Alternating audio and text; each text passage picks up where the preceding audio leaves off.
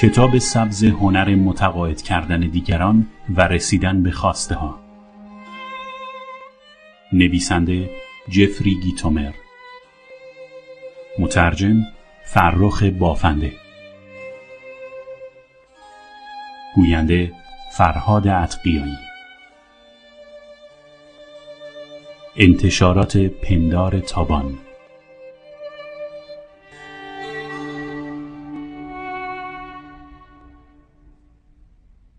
هر کسی با خواندن این کتاب قدرت نهفته در هنر متقاعد کردن دیگران را خواهد شناخت. این کتاب سبز به تو نشان می دهد چطور خودت را باور داشته باشی، چطور اصول و روش های متقاعد کردن دیگران را بشناسی و با بهره گرفتن از آنها به خواسته هایت برسی. این کتاب به تو یاد می دهد چطور خودت را برای رسیدن به خواسته هایت آماده کنی. چطور در جمع صحبت کنی چطور با نوشته هایت دیگران را متقاعد کنی؟ چطور متقاعد کننده ترین فروشنده دنیا شوی؟ چطور تا آخرین لحظه برای رسیدن به خواستت پایداری کنی و چطور عنصر شیوایی بیان و چاشنی شوخ طبعی را به کل این فرایند اضافه کنی تا به نتیجه دلخواهت دست یابی؟ این کتاب به تو می آموزد چطور با دیگران همساز شوی نه آنکه ساز مخالف بزنی قدرت جلب کردن توجه دیگران را به منظور رسیدن به خواسته هایت برایت آشکار می کند و در یک کلام به تو یاد می دهد چطور برنده ای باشی که همیشه در آرزوی آن بوده ای.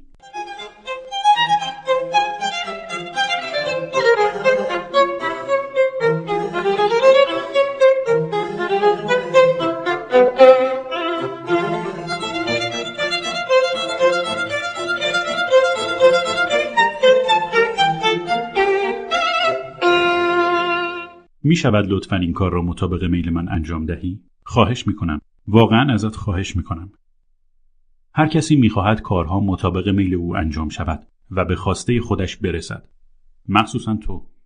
از وقتی نوزادی بیش نبودی سعی داشته ای به نحوی دیگران را متقاعد کنی تا به آنچه می‌خواهی برسی. گریه کردن، لبخند زدن، مشت به میز کوبیدن. می‌دانم که بسیار ابتدایی است ولی جواب می‌دهد. نوزادان دوست دارند به خواسته های خود برسند. بچه های کوچولو هم همینطور. گشت و گذار در راهروهای فروشگاه با مامانت یادت میآید. التماس کردن برای آن بسته شکلات. اسم این کار متقاعد کردن بود. پافشاری بود. ایستادگی بود. و بیشتر اوقات هم به خواستهات می رسیدی. قرار و مدارهای دبیرستان یادت می آید. این متقاعد کردن بود. پافشاری بود. ایستادگی بود. ولی ظاهرا با ورود به دنیای کسب و کار بخشی از آن عزم راسخ کودکی خود را در بکارگیری مهارت‌های اغنا و مهارت‌های پافشاری برای خواسته ها از دست داده ای. نترس. احتمالا حالا دیگر وقت آن است که مجموعه متفاوتی از مهارت‌ها را کسب کنی. دیگر خبری از گریه کردن، التماس کردن و قشقرق به پا کردن نیست. ولی توانایی فطری برای رسیدن به خواسته هایت را داری. فقط باید این توانایی را کشف کنی و آنقدر تمرینش کنی تا در آن استاد شوی. رسیدن به خواسته هایت به شیوه های مختلفی صورت می گیرد. این که بخواهی دیگران از زاویه نگاه تو به مسائل نگاه کنند، با ایده هایت موافقت کنند و کاری را انجام دهند که تو می‌خواهی، یک مهارت، یک علم است. می توان آن را آموخت. در آن استاد شد و به شیوهی که به دیگران برنخورد از آن بهره گرفت. رسیدن به خواسته ها مهارتی تمام عمری است. برای استاد شدن در آن ممکن است لازم باشد شیوه های فکر کردن و ارتباط برقرار کردنت با آدمها را تغییر دهی. همه چیز از کلامت گرفته تا ناگفته های زبان بدنت. همه چیز از لباسی که میپوشی تا تصویری که از خودت در ذهن دیگران القا می‌کنی. های مربوط به سخنرانی کردن و معرفی کردن چیزی یا بیان ایده فقط برای فروش محصول یا خدمات نیست. این ها برای فروختن خودت هم مورد استفاده قرار گیرد. برای قانع کردن دیگران و رسیدن به خواسته هایت. این کتاب راهکارهای متقاعد کردن دیگران و رسیدن به خواسته ها را ارائه می دهد. چه در مورد فروش محصولات باشد چه ارائه خدمات و چه در مورد ارتباطهایت با دوستان، اعضای خانواده یا دیگر افرادی که با آنها سر و کار داری. به شیوهی که دیگران تو را متقاعد می کنند نگاه کن. آنها از تو می‌خواهند کارهایی بکنی و اقداماتی انجام دهی و تو هم می‌کنی.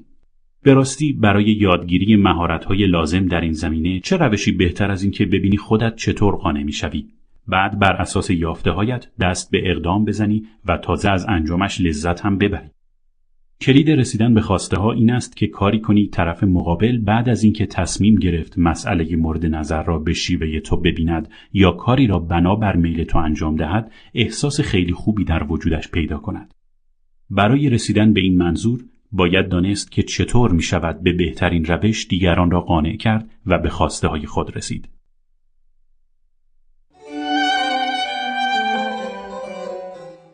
متقاعد کردن دیگران و رسیدن به خواسته هایت تقریبا یکی هستند. اقناع شگردی است که به کار می‌بری تا به خواستهت برسی. جفری گیتومر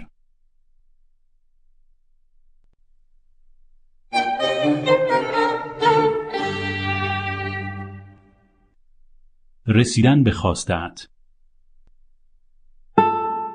رسیدن به خواستت حاصل توانایی تو در متقاعد کردن دیگران است.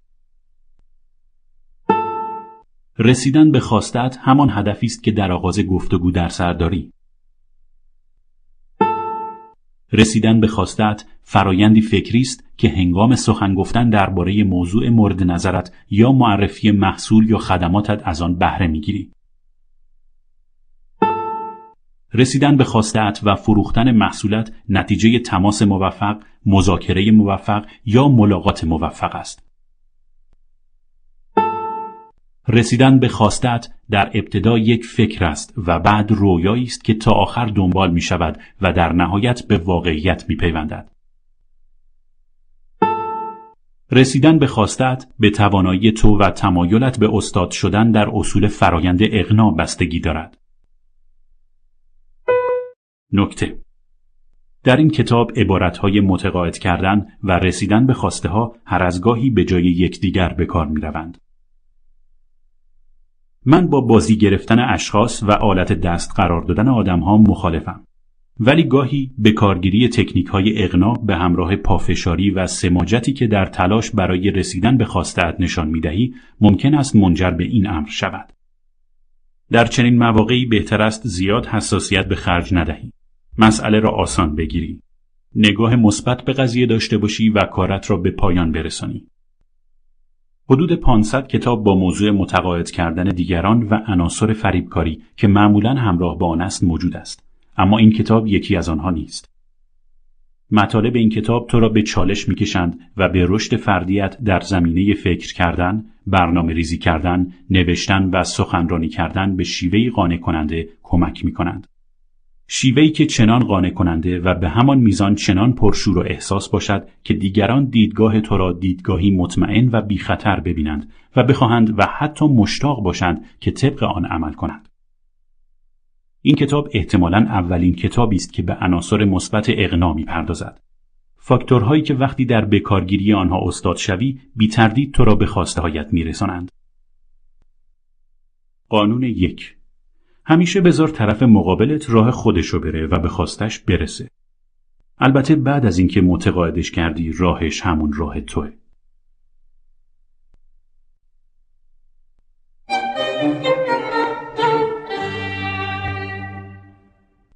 متقاعد کردن دیگران و رسیدن به خواسته هایت اشکالی از فروش هستند. همه آدم هایی که از فروش متنفرند، تمام کسانی که از فروشنده ها متنفرند، در حقیقت خودشان فروشنده هستند. شاید حسابدار باشی، شاید پلیس باشی، شاید مهندس باشی، شاید بانکدار باشی.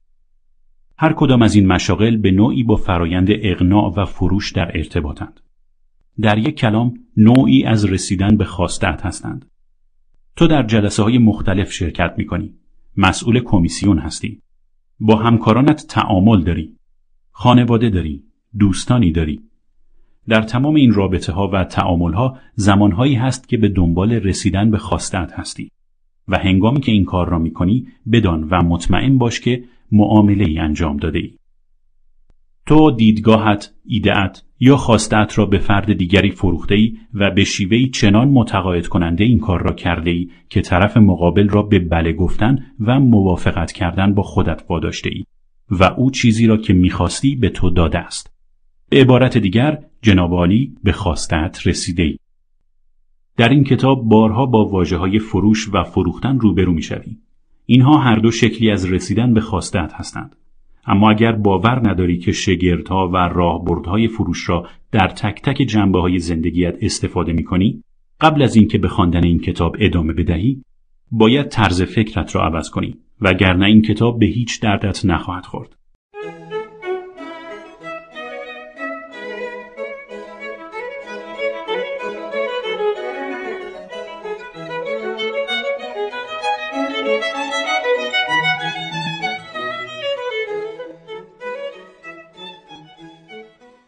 بخش یک.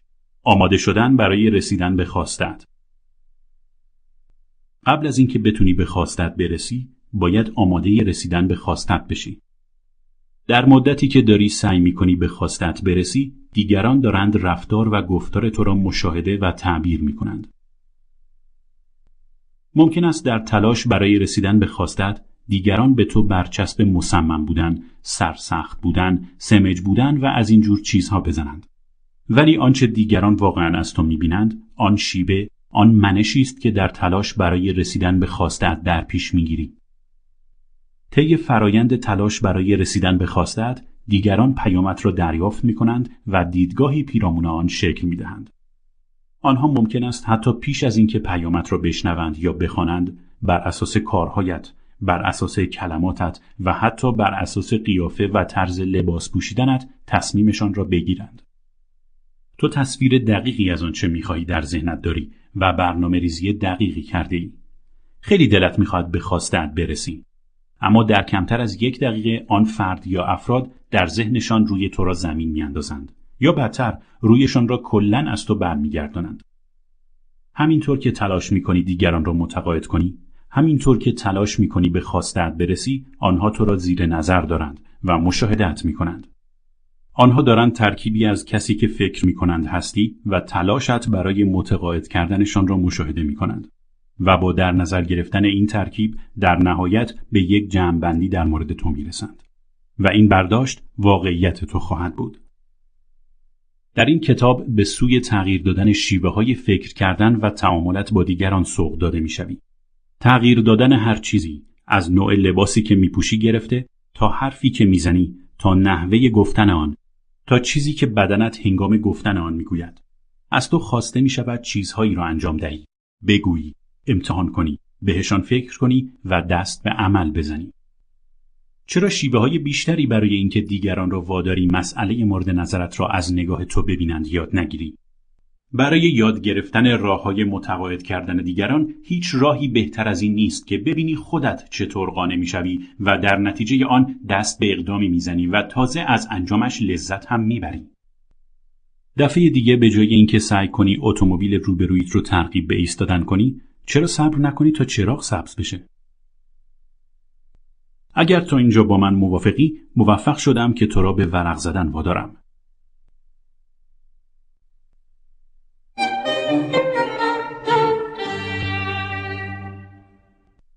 متقاعد کردن فرایند است رسیدن به خواسته نتیجه راهبرد اصلی برای رسیدن به خواستت به کارگیری فرایند اقناعی است که منجر به نتیجه مثبتی می شود. راز پنج کلمه این که چطور متقاعد کننده باشی و چطور راهبردهای اقناع را به کار ببری این است. به بازی نگرفتن طرف مقابلت. عمر اقناع دروغین کوتاه است. متقاعد کردن حقیقی بعد از گذر لحظه حاضر همچنان باقی است. متقاعد کردن یک علم است. می توانی یاد بگیری که دیگران را متقاعد کنی. می توانی بهترین روش ها را برای متقاعد کردن آدم ها در هر موقعیتی از زندگی کاری و شخصیت یاد بگیری. متقاعد کردن یک هنر است. هرگز از خط قرمزها رد نشو. متقاعد کردن یعنی نشان دادن خیشتنداری و آرامش. در یک کلام خونسرد بودن. متقاعد کردن داشتن مهارت‌های عالی در پرسیدن است و سوای مهارت‌های عالی در بیان منظور است. پرسیدن سوال سبب می شود چیزی که می خواهی در ذهن طرف مقابل روشن شود و او به خوبی متوجه خواستند شود. به جای اینکه به او بگویی علت وقوع چنین اتفاقی این بود که بپرس فکر می کنی چرا این اتفاق افتاد؟ یا چه چیزی موجب وقوع این اتفاق شد؟ تفاوتی ظریف اما بسیار تأثیرگذار میان گفتن و پرسیدن است. متقاعد کردن سازش است. اغلب برای رسیدن به خواستت بده بستانی صورت می‌گیرد. متقاعد کردن پرسیدن سوالهایی است که موقعیت را روشن می کنند. پرسش درباره جزئیات، درک وضعیت و چرایی قضیه تو را به سوی هماهنگی و همسازی سوق می دهد. این هماهنگی امکان برقراری گفتمانی با دید باز و خالی از تعصب را فراهم می آورد. متقاعد کردن داشتن مهارت‌های عالی در گوش دادن است. گوش دادن یکی از سختترین عناصر فرایند اغنا است چون نیاز به صبر و تحمل دارد. راز دو کلمه صبر و گوش دادن خفه شدن نیست. یادداشت کردن است. یادداشت کردن نشان دهنده احترام تو نسبت به طرف مقابل است و سوء تفاهم را از بین می‌برد. متقاعد کردن وادار کردن طرف مقابل به متقاعد کردن خودش است. اگر سوال کنی، گوش بدهی، یادداشت برداری و دوباره برای روشنتر شدن موضوع سوال کنی، پاسخها و دیدگاهت مشخص می شود و طرف مقابل بهتر تصمیم می گیرد. متقاعد کردن آماده سازی است. جمع کردن اطلاعات صحیح است. طرح سوالهای درست است. آشکار کردن نقاط حساس طرف مقابل و عمل کردن بر اساس آنهاست. متقاعد کردن پیروزی است. اقناع علمی است که با آن به خواستت می‌رسی. اما فقط رسیدن به خواستت نیست. اقناع متقاعد کردن همراه با هماهنگی و همسازی و موافق کردن همه با خود است. متقاعد کردن یعنی اینکه تو به خواستت برسی بی آنکه طرف مقابل احساس کند باخته است. متقاعد کردن خواندن بیش از یک بار این کتاب است و عملی کردن اصول ذکر شده در آن. نباید مصرع آخر ترانت من به خواستم رسیدم باشد. اگر فرانک یا الویس استاد تعلیم اصول متقاعد کردن بودند میخواندند من به خواستم رسیدم و همه هم با من موافق بودند.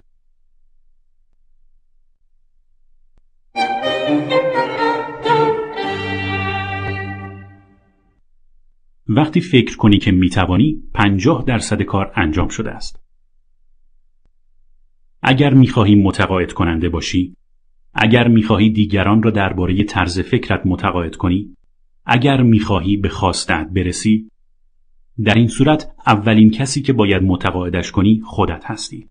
اگر خودت متقاعد نشده باشی چطور می‌توانی دیگران را قانع کنی؟ اگر خودت متقاعد نشده باشی فکر می‌کنی اعتقاد و باور پشت کلماتت چقدر خواهد بود؟ جواب دو کلمه است. نه چندان. تا حالا کسی را در یکی از آن تبلیغات بازرگانی تلویزیونی دیده ای که دارد قرص یا وسیله ورزشی را تبلیغ می کند؟ تا حالا پیش آمده گوشی تلفن را برداری و از پشت تلفن خرید کنی؟ معلوم است که شده. همه این کار را کردند. فروشنده آنقدر متقاعد کننده بوده که توانسته به خواستش برسد. آنها چنان متقاعد کننده بودند که تو را واداشتند کارت اعتباریت را بیرون بیاوری و پول خرج کنی. ولی پیش از آن که بتوانند یک پاپاسی از تو بیرون بکشند مجبور بودند هزارها شاید هم صدها هزار دلار را خرج آماده کردن خودشان خرج آماده کردن محصولشان و خرج آماده کردن پیامشان بکنند. چرا آن محصول را خریدی؟ خب یکی از دلیلهایش این است که پیامشان را باور کردی. تو متقاعد شدی خریدن آن چیزی که دارند میفروشند به نفع توست و تو هم آن را خریدی. تو حتی وسایل نچندان ضروری را هم خریده ای که فکر می‌کنی زندگیت را آسانتر می‌کنند. نمی‌دونم این یارو چطور این کارو می‌کنه ولی همیشه باعث میشه احساس کنم مرکز عالمم. خوب دقت کن. قبل از اینکه این آدمها بتوانند تو را متقاعد کنند باید خودشان را متقاعد کنند قبل از اینکه بتوانند به تو بقبولانند که محصولشان را باور کنی باید خودشان محصولشان را باور کنند ولی رازی عمیقتر از باور داشتن به اینکه می‌توانی وجود دارد. این باور ظاهر قضیه است. اگر می‌خواهی راز عمیقتر آن را بدانی به خواندن ادامه بده.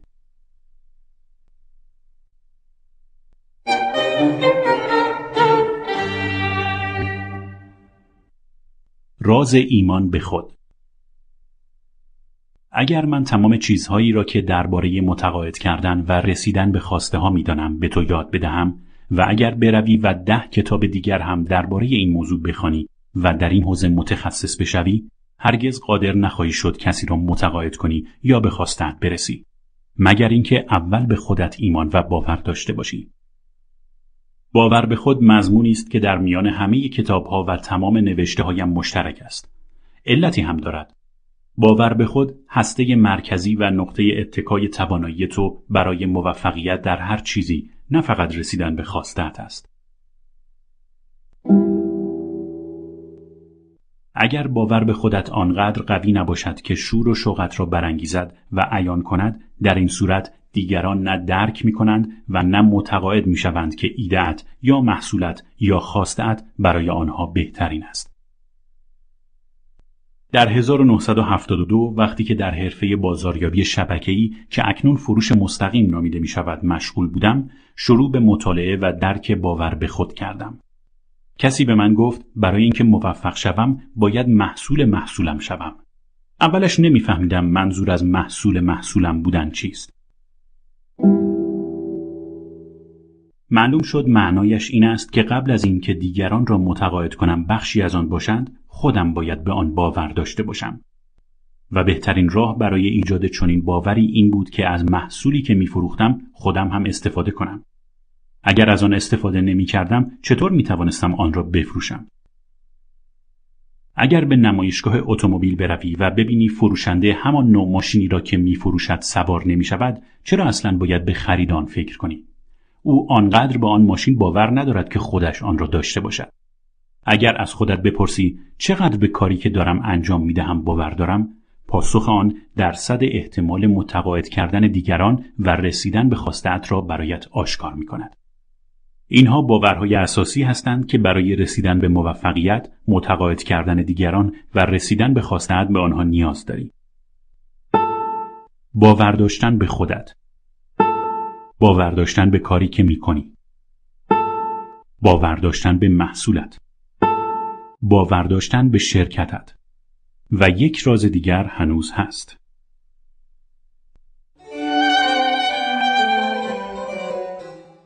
باید باور داشته باشی که با متقاعد کردن طرف مقابل داری به او کمک می‌کنی و باور داشته باشی که بعد از اینکه او را متقاعد کردی از این مسئله سود خواهد برد. جفری گیتومر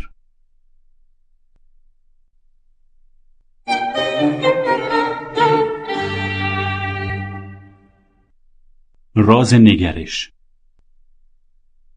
باور به خود و اعتقاد به اینکه می‌توانی ریشه در نوع نگرش تو دارد.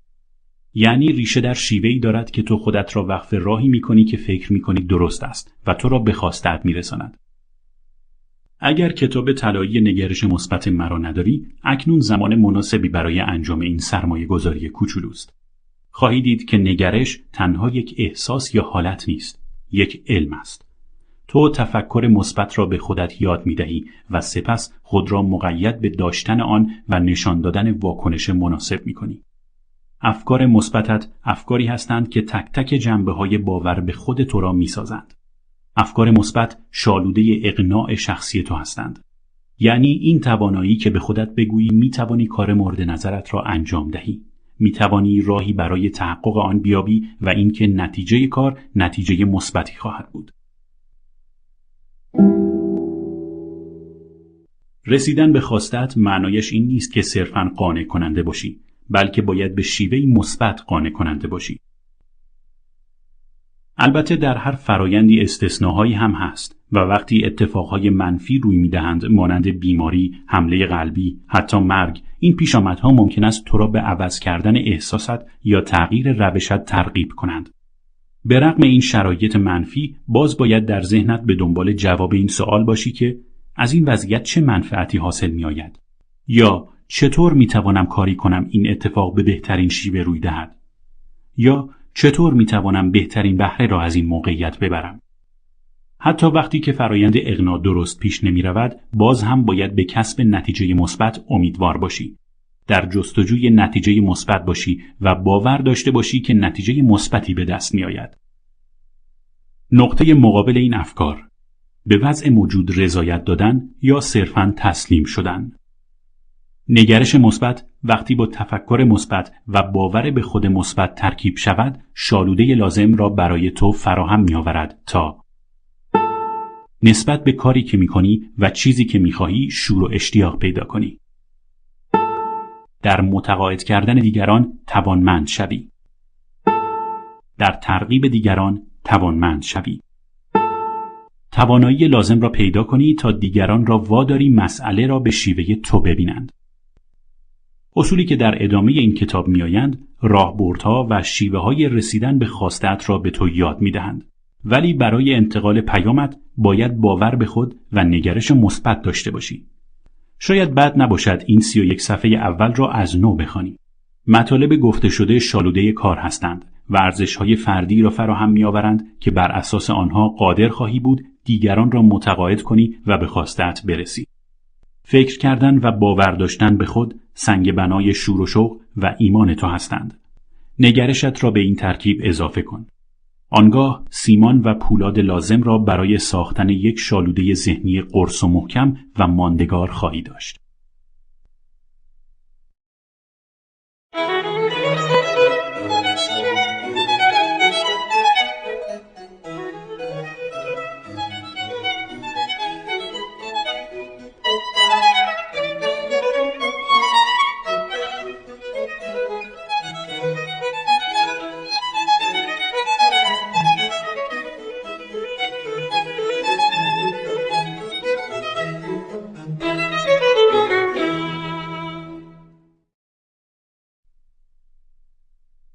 بخش دو.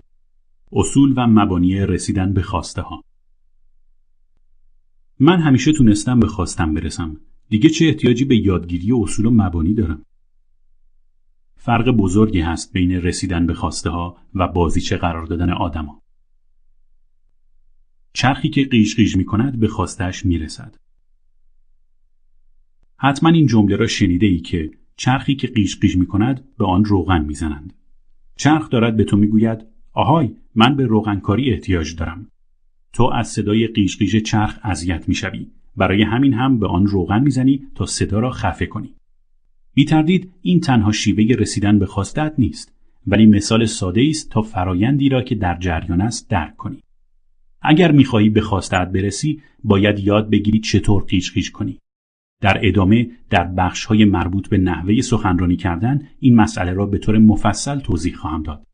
ولی حالا اصل موضوع را میدانی. رسیدن به خواستت یعنی فکر کردن به اینکه به خواستت می‌رسی. یعنی باور داشتن به اینکه به خواستت می‌رسی. یعنی برنامه ریختن برای اینکه به خواستت برسی. یعنی تقویت کردن مهارت‌های نوشتن و سخن گفتن برای اینکه به خواستت برسی. یعنی اجرا کردن برنامت برای اینکه به خواستت برسی. یعنی اصلاح کردن برنامت در روند کار برای اینکه به خواستت برسی. و یعنی پافشاری کردن بر همه این عناصر تا زمانی که موفق شوی به خواستت برسی. نکته. همیشه به خواستت نمی‌رسی ولی با تقویت مهارت‌هایت عمیق کردن باورت و ایجاد شور و شوقی درونی نسبت به آنچه که می‌خواهی دفعات بیشتری به خواستت می‌رسی.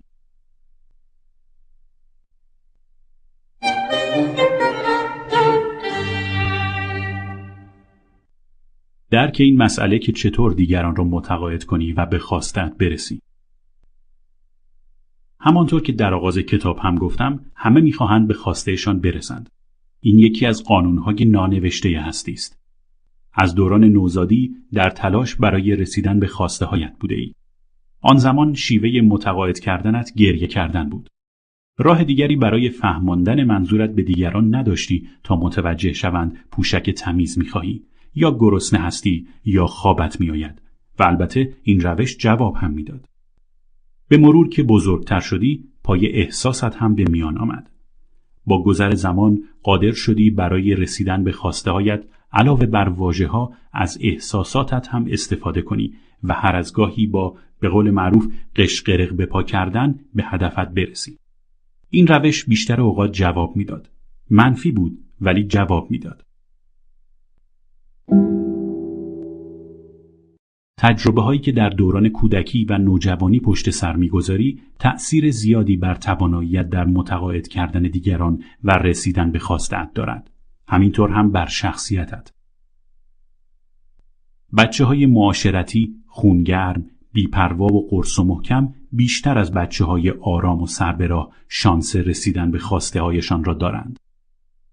حالا می‌رسیم به وقتی که وارد دنیای کسب و کار می‌شوی و کارت ویزیتت را چاپ می‌کنی. هنوز هم به دنبال رسیدن به خواسته هایت هستی.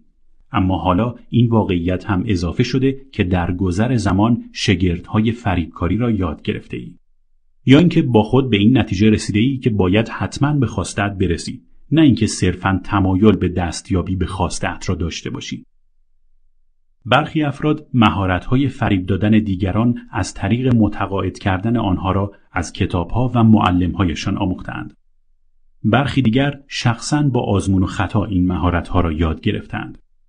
در هر حال هر کسی روش یا روشهایی برای متقاعد و ترغیب کردن دیگران دارد و از آنها استفاده می کند.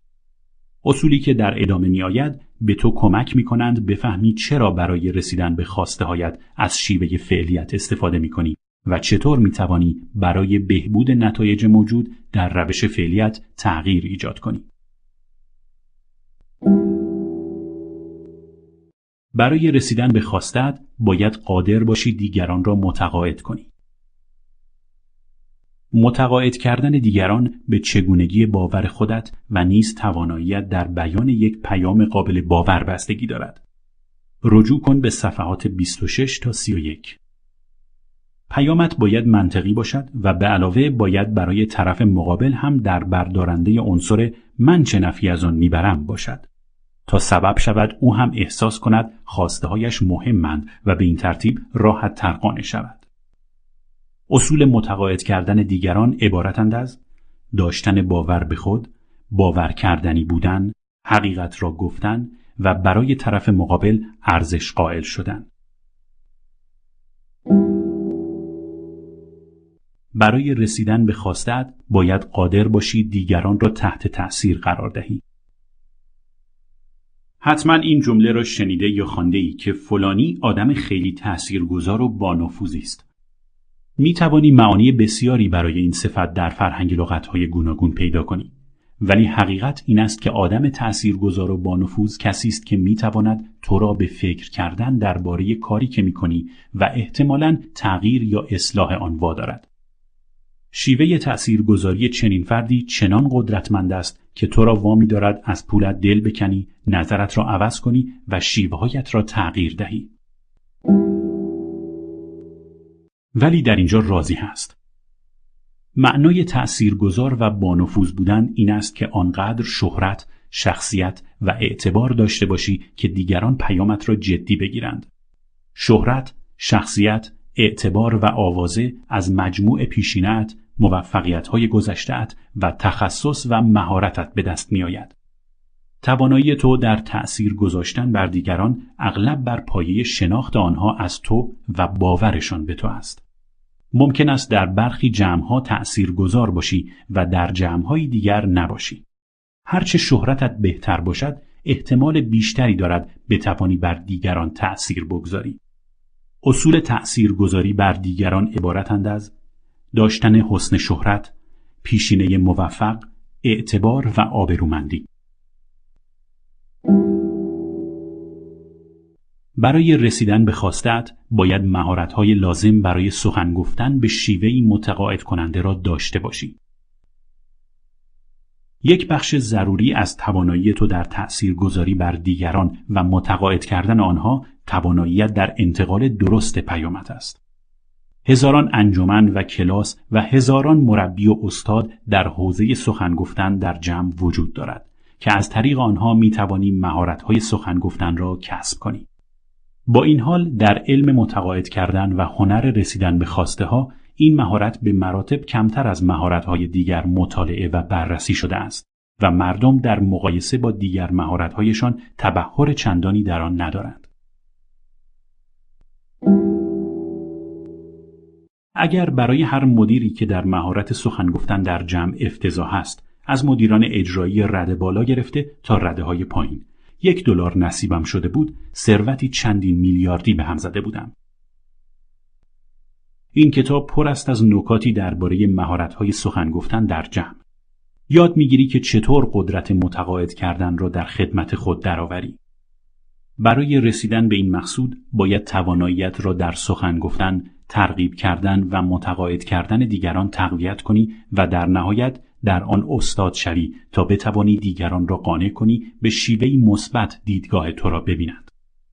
اصول سخن گفتن به شیوهی متقاعد کننده عبارتند از داشتن شور و شوق، متقاعد کننده بودن، تسلط در بیان پیام، توانایی در زدن مثالهایی که به راحتی قابل فهم باشند و توانایی در انتقال پیامت به شیوهی که دیگران با نظرت موافق بشوند و ترغیب شوند بر اساس آن توافق دست به کاری بزنند. برای رسیدن به خواستت باید یک قصه گوی متقاعد کننده باشی.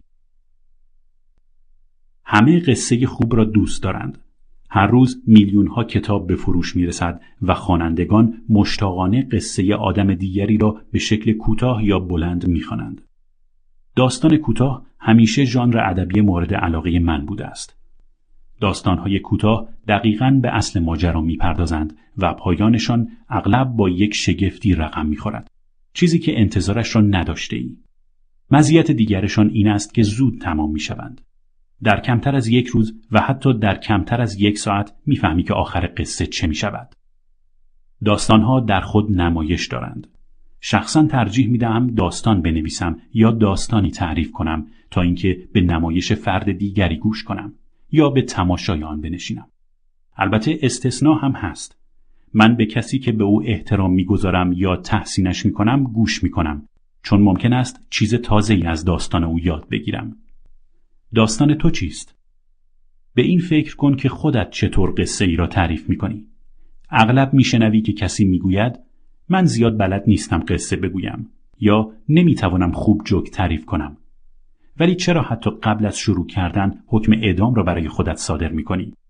چرا چیزی مانند این نگویی؟ هر روز دارم در قصه گفتن بهتر و بهتر می شوم. به این یکی گوش کن. همین یک تغییر کوچک در ساختار ذهنیت به طور خودکار تو را قصهگوی بهتری می کند. داستانها پیامی را به شکلی استعاری یا با مثال زدن موقعیتی مشابه منتقل می کنند. این دو عنصر نه تنها متقاعد کننده هستند بلکه اغلب سبب می شوند شنونده به داستان خودش فکر کند و در نتیجه خودش را متقاعد کند.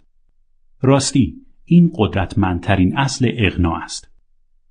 اصول قصهگویی متقاعد کننده عبارتند از داشتن یک پیام معنادار مرتبط کردن داستان با موضوع مورد نظر توانایی در تعریف آن به شیوهی قانع کننده و ترکیب کردن مهارت‌های نمایشی با مهارت‌های سخن گفتنت به منظور اضافه کردن عنصر اجرا به قصه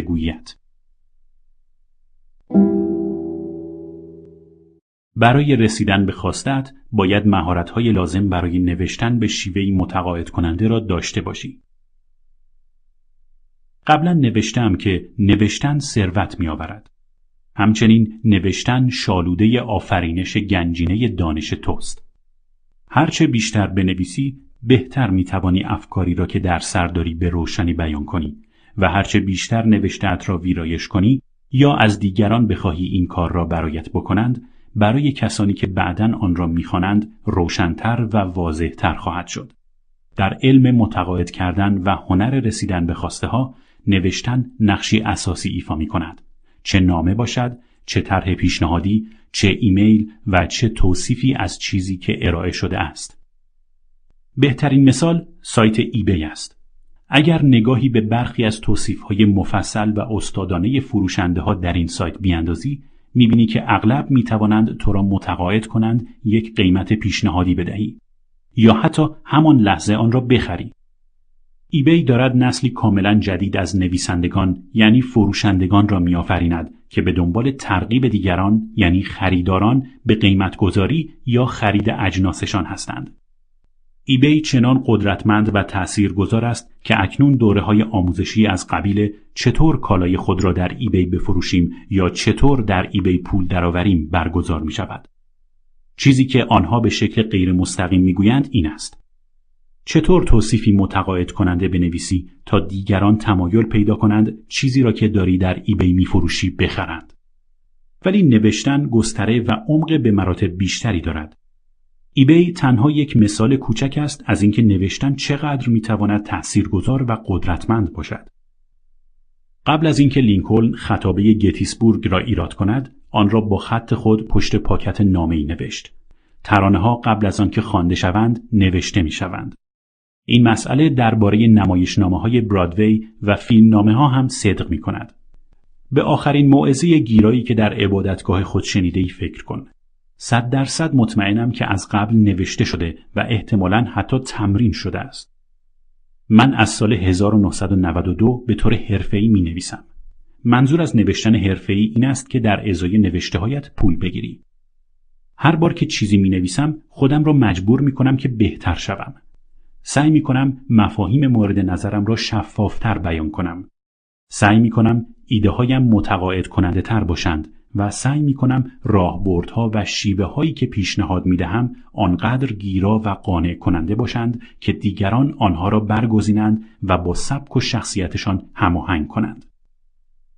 به عنوان نویسنده‌ای که در نوشته هایم به دنبال متقاعد کردن افراد هستم، ارزشم را با تعداد اشخاصی که کتابهایم را می‌خرند، با مدت زمانی که کتابهایم در بازار میمانند و با تعداد کارت پستال ها و ایمیل هایی که دریافت می کنم می سنجم. کارت ها و ایمیل هایی که در آن خوانندگان کتاب هایم از من تشکر می کنند و می گویند ایده هایم در زندگیشان عملی شدهاند و دارند تأثیرشان را می گذارند. اصول نوشتن به شیوهی متقاعد کننده عبارتند از وضوح و روشنی، خلاقیت، لحن و توانایی تزریق کمی شوخ طبعی در متن تا بر لب خواننده لبخند بیاورد و او را به ادامه خواندن ترغیب کند. رسیدن به خواستت به تواناییت در انتقال یک مفهوم یا پیام بستگی دارد. یک مفهوم قابل انتقال عنصری قدرتمند برای رسیدن به خواستت است. ممکن است قدرتمندترین عنصر باشد ولی می‌گذارم خودت در این باره تصمیم بگیری. از نظر من که چنین است. تک تک اصولی که در این بخش توضیح دادم تنها هنگامی در متقاعد کردن دیگران موفق خواهند بود که پیام، ایده، سخنرانی، داستان یا نوشته مورد نظر قابل انتقال باشد. درک یک مفهوم قابل انتقال مستلزم این است که فرایند چنین امری را بشناسی. تو با کسی حرف می‌زنی یا جلوی جمعیتی سخنرانی می‌کنی یا مقاله ای می نویسی و کسانی که به تو گوش می‌دهند یا نوشته ات را می‌خوانند به خودشان می‌گویند میفهممش. به گمانم می‌توانم انجامش دهم. دوست دارم امتحانش کنم. به عبارت دیگر گیرنده پیامت آن را درک می کند با آن احساس راحتی می کند و چنان باورش می کند که بر اساس آن دست به عمل می زند. خبر خوش این که وقتی بفهمی مفاهیم قابل انتقال چه هستند به راحتی می توانی به آنها دست یابی. به علاوه بهترین ویژگی مفاهیم قابل انتقال این است که به شیوه قدرتمند و تأثیرگذار عمل می کنند. نه تنها دیگران را متقاعد می کنی، نه تنها دیگران را ترغیب می کنی، بلکه سبب می شوی آنها خودشان را متقاعد و ترغیب کنند تا به نفع تو قدمی بردارند. یا کاری را بکنند که به نظرشان بهترین سود را برای آنها دارد. کاری که البته می‌تواند بهترین سود را برای تو هم داشته باشد. هرچند مفاهیم قابل انتقال ممکن است موضوع تازه‌ای به نظرت برسند اما هیچ چیز ناآشنا یا پیچیده‌ای در مورد آنها وجود ندارد. توانایی انتقال پیام مهارتی است که به راحتی می‌توانی به دست بیاوری و به محض اینکه آن را آموختی به عمل درآوری و در نهایت در آن استاد شوی. اصول مفاهیم قابل انتقال عبارتند از توانایی تو در انتقال پیام یا پیام هایی که افراد دیگر از آنها خوششان بیاید باورشان کنند و خاطر جمع باشند که در صورت انجام آنها سودی نصیبشان می شود. اقدام کن حالا که با اصول رسیدن به خواسته ها آشنا شدی می توانی شروع به استفاده از آنها کنی. به کارشان ببری و در بکارگیری آنها به گونه ای استاد شوی که به هر کس دیگری و صد البته به خودت سود برسانی. من عاشق این کتابم. همش درباره منه.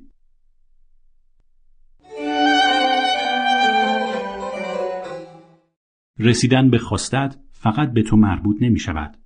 گاهی اوقات رسیدن به خواستت به این معناست که به طرف مقابل هم اجازه دهی به خواستش برسد. جفری گیتومر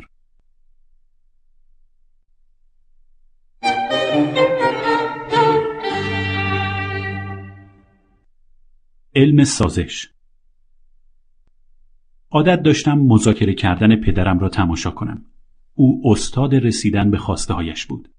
وقتی که معامله انجام می‌شد به من یادآوری می کرد که پسر هرگز چیزی را پیشنهاد نکن که خودت از قبول آن خوشحال نمی‌شوی. به نظرم راهکار بسیار خوبی است. مسلما سبب می شود قبل از اینکه سعی کنی از کسی سوء استفاده کنی کمی فکر کنی. وقتی هر دو طرف به روش خودشان می‌خواهند به خواستهشان برسند و روشهایشان هم از زمین تا آسمان با هم فرق می کند چیزی باید داده شود. سازش راه خوبی برای حل این مسئله است چون هم شامل دادن است و هم گرفتن. نوعی این به جای آن یا شکلی از کنار آمدن و توافق کردن است. شیر اومد به شیوه من انجامش میدیم خط اومد به شیوه دیگه من انجامش میدیم اولین کلید سازش دانستن این موضوع است که در چه نقطه‌ای دوست داری به توافق برسی و دوم اینکه با پرسیدن سوال از طرف مقابل به جای التماس کردن، خواهش کردن یا تلاش بیش از اندازه برای متقاعد کردن او به موضع میانه فرایند سازش برسی. به علاوه سوال کردن منجر به آگاهی می شود. آقای جونز اگر به شیوه من انجامش بدهیم چه اتفاقی می افتد؟ چه تأثیر منفی روی شرایط شما می‌گذارد؟ وقتی که بفهمی شیوهت چطور ممکن است روی طرف مقابل تأثیر منفی بگذارد آن وقت می توانی بفهمی چطور سازش کنی یا به بیان بهتر می‌فهمی در ازای خوشحالی نسبی آنها حاضری از چه چیزی دست بکشی مرز سازش تو کجاست و برای رسیدن به خواستت حاضری آن مرز را تا کجاها بکشی معنای سازش معمولا این است که هیچ کس همه چیزهایی را که می‌خواهد به دست نمیآورد. کلید یک سازش خوب رعایت انصاف است. آیا از نتیجه راضی هستی؟ آیا طرف مقابل از نتیجه راضی است؟ درست است که سازش یک علم است ولی فرمول مشخصی ندارد. من عناصری را که باید طی این فرایند حضور داشته باشند توضیح دادم. ببین حاضری دست از چه چیزی برداری و از طرف مقابلت سوال کن تا از نیازها، احساسات، خواسته ها و تمناهای او هم آگاهی پیدا کنی. و مانند هر شکل دیگری از اقنا یا رسیدن به خواستت باید نتیجه دراز مدت را مد نظر قرار بدهی و ارزش یا پیامد آن را در برابر چیزی که داری سعی می کنی به دستاوری بسنجی. این موضوع نه تنها در سازش بلکه در زندگی هم بیاریت می آید.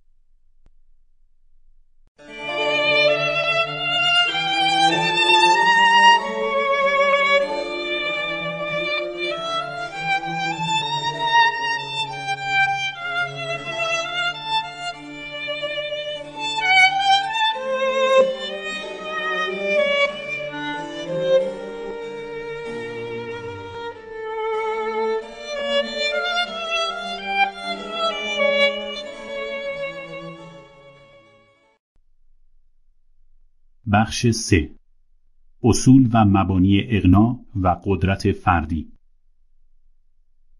من خوب بلد نیستم خورخور کنم. شاید باید اصول و مبانی رو یاد بگیرم. من خورخور می‌کنم و میپرم تو بغلشون. اقناع مناسب برای رسیدن به خواستت کلید رسیدن به خواستت این است که بعد از اینکه طرف مقابل تصمیم گرفت مسئله را به شیوه تو ببیند یا انجام دهد کاری کنی که احساس خوبی داشته باشد. برای رسیدن به این هدف باید بدانی که چطور به بهترین شکل او را متقاعد کنی. در زیر به هشتونیم اصل کلیدی که توانایی تو را در متقاعد کردن دیگران و رسیدن به خواستت شکل می دهند اشاره می شود. یک. توضیح چه چیزی، چرایی و چطوری؟ آدمها معمولا در ابتدا با دیده تردید جلو می آیند. می خواهند بدانند این روش چیست؟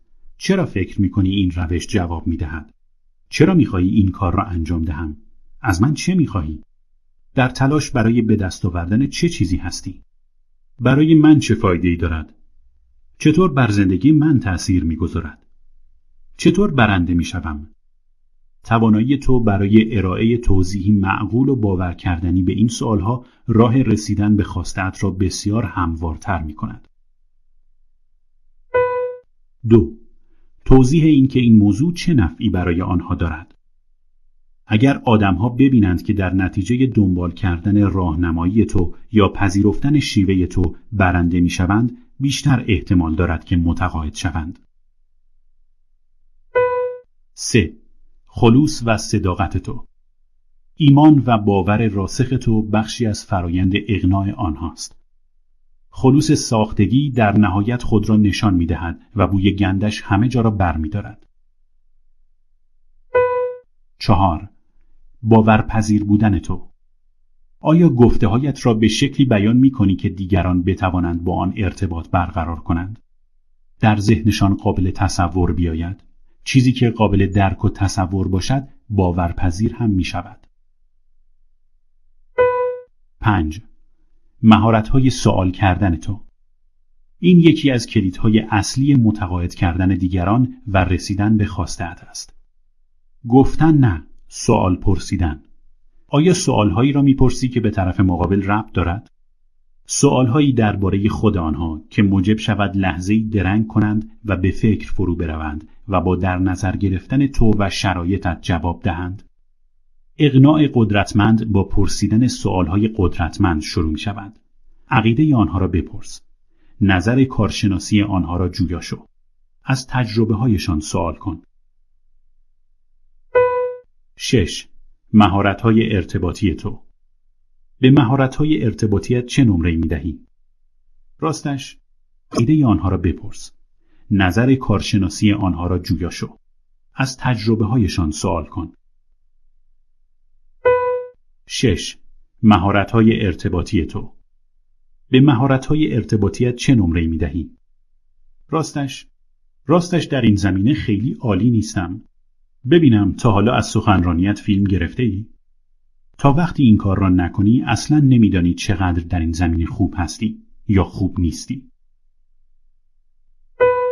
هفت مهارت های تجسمی یعنی قصه گویی تو آیا می توانی تصویر را چنان در ذهن شنونده هایت روشن و زنده مجسم کنی که بتوانند باران را ببینند و آفتاب را بر پوستشان احساس کنند؟ آمار و ارقام فراموش می شوند ولی داستانها در یادها میمانند و بازگو می‌شوند. هشت شهرتت از تو جلو می‌زند. شهرت چنان قدرتمند و تأثیر گذار است که اگر عالی و استثنایی باشد موجب می شود آنی به برآوردن خواسته دریافت کنی و اگر مسئله دار باشد یک نه آنی. هشتونیم موفقیت های پیشینت هرچه در گذشته بیشتر برنده شده باشی بهتر است چون این موضوع نه تنها منش و رفتار فعلی تو را تعیین می کند بلکه منش و رفتار کسانی را هم که داری متقاعدشان می کنی نسبت به تو تعیین می کند. اگر همیشه برنده بوده ای می توانی ذهنیت برنده شدن را القا کنی. همینطور که به دنبال متقاعد کردن دیگران و رسیدن به خواستت هستی می توانی این ذهنیت را در آنها هم ایجاد کنی و به آنها القا کنی که برنده ای. نکته هیچ یک از عواملی که در بالا ذکر کردم به تنهایی فرایند را کامل نمی کنند. هرچه بیشتر در همه آنها استاد شوی بهتر می‌توانی دیگران را متقاعد کنی و بیشتر به خواستت می‌رسی.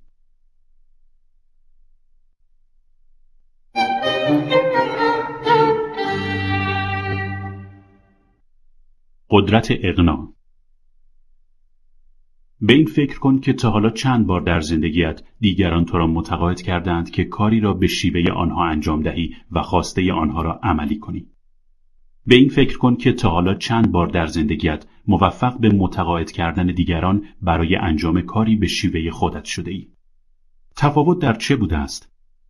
آیا کسانی که موفق شدند تو را متقاعد به انجام کاری کنند شور و شوق بیشتر، مهارت بالاتر یا درک بهتری از فرایند اغنا داشتند؟ شاید هم صرفا اقتدار خود را اعمال کردند. مثلا پدر یا مادرت یا رئیست و تو به اجبار طبق خواسته آنها عمل کرده ای ولی تمام مدت قر زده. صرف نظر از اینکه چه کسی در فرایند اغنا برنده می شود دلیل اصلی این است که فرد برنده در مقایسه با بازنده قدرت بیشتری در اغنا کردن داشته است. من می توانم در این کتاب همه چیز را درباره متقاعد کردن به تو یاد بدهم. ولی موفقیت در فرایند اغنا مستلزم انضباط فردی است که توانایی تو را در مهار کردن و در اختیار درآوردن قدرت نکاتی که داری در این کتاب می‌خوانی تعیین می‌کند. بر این باورم و پیش از این هم گفتم اساس در اختیار درآوردن قدرت اغنا پرورش یک سیستم باور قدرتمند است. نه فقط یک بخش از این مجموعه باورها بلکه کل آن و پذیرفتن آن از راه انجام دادنش. کارنامت صرفاً بیانگر رسیدن تو به خواستت نیست. کارنامت شهرتی خواهد بود که در نتیجه اقناع دیگران کسب می‌کنی. بعد از اینکه قانع شدند پشت سرت چه خواهند گفت؟ هرچه در فرایند متقاعد کردن بهتر شوی آن هم بهتر شدنی که همراه با حسن شهرت باشد نشان دهنده این است که کم کم داری قدرتی را که اغنا در اختیارت گذارده در کنترل خود در میآوری یادت باشد قدرت اغنا را یک روزه در کنترل خود در نمیآوری ولی می توانی روز به روز در این امر مهارت بیشتری به دست آوری.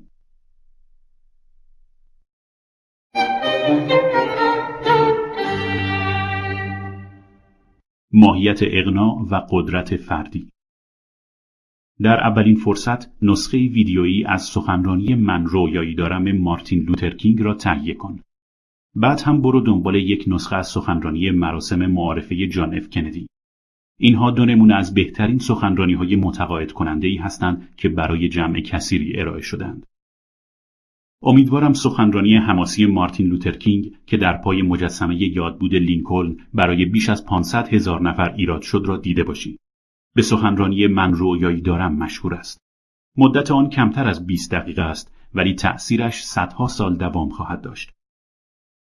همانند خطابه گتیسبورگ لینکلن، مارتین لوترکینگ درباره آنچه بود، آنچه هست و آنچه که می‌تواند باشد حرف زد. واژه های کینگ نه تنها به شکل عالی و بینقص انتخاب شده بودند بلکه با شور و شیوایی هم بیان شدند. شیوایی و شوری که هرگز مانند آن را ندیدم. من هم نوار صوتی و هم تصویری این سخنرانی را دارم و شخصا هرگز نشده که با گوش دادن به آن از خود بیخود نشوم. اغلب گریه می کنم. لوترکینگ تقریبا تا اواخر سخنرانیش عبارت من رویایی دارم را به زبان نمیآورد. و در انتهای سخنانش با بیان آن 500 هزار نفر را به دنبال کردن رویایش فرا می‌خواند و آنها هم این کار را می کنند. سخنرانی جان اف کندی سراسر دعوت به مبارزه بود. او درباره فرصتهایی که آمریکایی ها و آمریکا دارند سخن گفت و سخنرانیش را با پیش کشیدن مهمترین چالشی که تا آن زمان در خطابه ای گفته شده بود به پایان برد. نپرسید کشورتان چه کاری می‌تواند برای شما بکند بپرسید شما چه کاری می توانید برای کشورتان بکنید. این سخنرانی در ژانویه 1961 ایراد شد و در زمانه ما هم درست به اندازه آن زمان مناسب و بجاست. سخنرانی او نه تنها اثری کلاسیک بلکه اثری ابدی و فراتر از مکان و زمان خاصی بود. از تو نمی‌خواهم که کاندید مقام ریاست جمهوری شوی یا جنبش حقوق مدنی راه بیاندازی. ولی می‌گویم اگر قصد داری قدرت اقناع را در اختیار خود بگیری و از آن بهره ببری باید با مطالعه و بررسی سخنرانی های قدرتمند و متقاعد کننده دیگران شروع کنی. آنها نه تنها الهام بخش تو می‌شوند بلکه معیار خوبی هستند برای چیزی که می‌توانی در زمینه تأثیرگذاری بر دیگران به دست بیاوری یا در آرزوی آن هستی. آیا رویایی داری؟ اگر داری مطمئن شو آنقدر شور و شوق داری که آن را به گونه‌ای با دیگران تقسیم کنی که بتوانند کمکت کنند به آن برسی. محک نهایی هر آدمی جایی که در لحظه های راحتی و آسایش ایستاده نیست بلکه جایی است که هنگام سختی ها و کشمکش ها ایستاده است. مارتین لوتر کینگ 1929 تا 1968 تلاش و شهامت بدون هدف و جهت کافی نیست. جان اف کندی 1917 تا 1963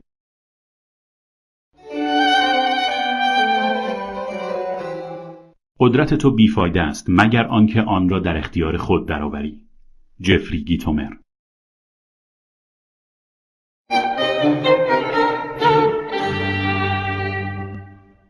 جلب کردن توجه فرد و درگیر کردن او در موضوع مورد نظر چه تأثیری دارد؟ وقتی دریافتم راز فروش موفق جلب کردن توجه مشتری و درگیر کردن او در فرایند فروش است شروع به مطالعه و تحقیق درباره این مسئله کردم که چه چیزی منجر به جلب توجه مشتری می شود. من به مخاطبانم می گویم وقتی خریداری می گوید جذابیتی برایم ندارد معنایش این است که تو برایش جذابیتی نداری. او هرگز نمی‌گوید تو جذابیتی برایم نداری بلکه تقصیر را برگردن خودش میاندازد و می‌گوید برای من جذابیتی ندارد. برایم جذابیتی ندارد یک نشانه است. اصل موضوع این است که نتوانسته ای طرف دیگر را به ای درگیر موضوع کنی که مایل باشد با تو وارد گفتگو و مذاکره شود یا ارزش یا تفاوتی در تو در مقایسه با اشخاص دیگر مشاهده کند.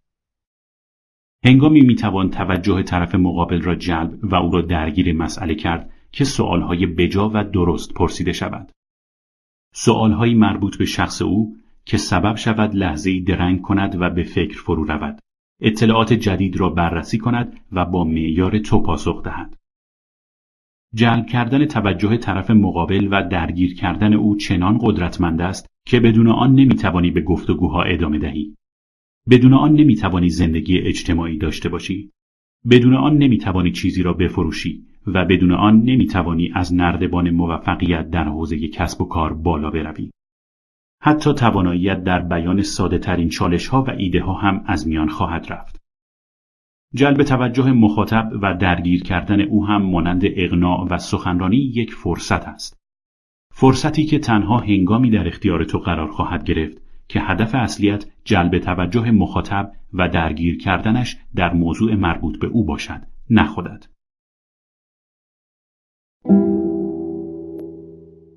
با علاقه شدن به آدمهای دیگر و توجه نشان دادن به دقدقه های آنها در طی دو ماه به اندازه دو سال که تلاش کنی دیگران را به خود علاقه کنی دوست پیدا می کنی. دیل کارنگی دیل کارنگی اگر مشتری بگوید آن محصول یا خدمات برایش جالب نیست معنایش این است که تو برایش جالب نیستی جفری گیتومر جلب کردن توجه مخاطب پیش نیاز فرایند اغنا است. پیش نیاز سخنرانی است. می توانی همه کسانی را که می خواهی متقاعد کنی. می توانی درباره هر چیزی که می خواهی حرف بزنی و آن را معرفی کنی. ولی اگر نتوانی توجه طرف مقابلت را به مسئله مورد نظر جلب و او را درگیر موضوع کنی هرگز به خواستت نخواهی رسید.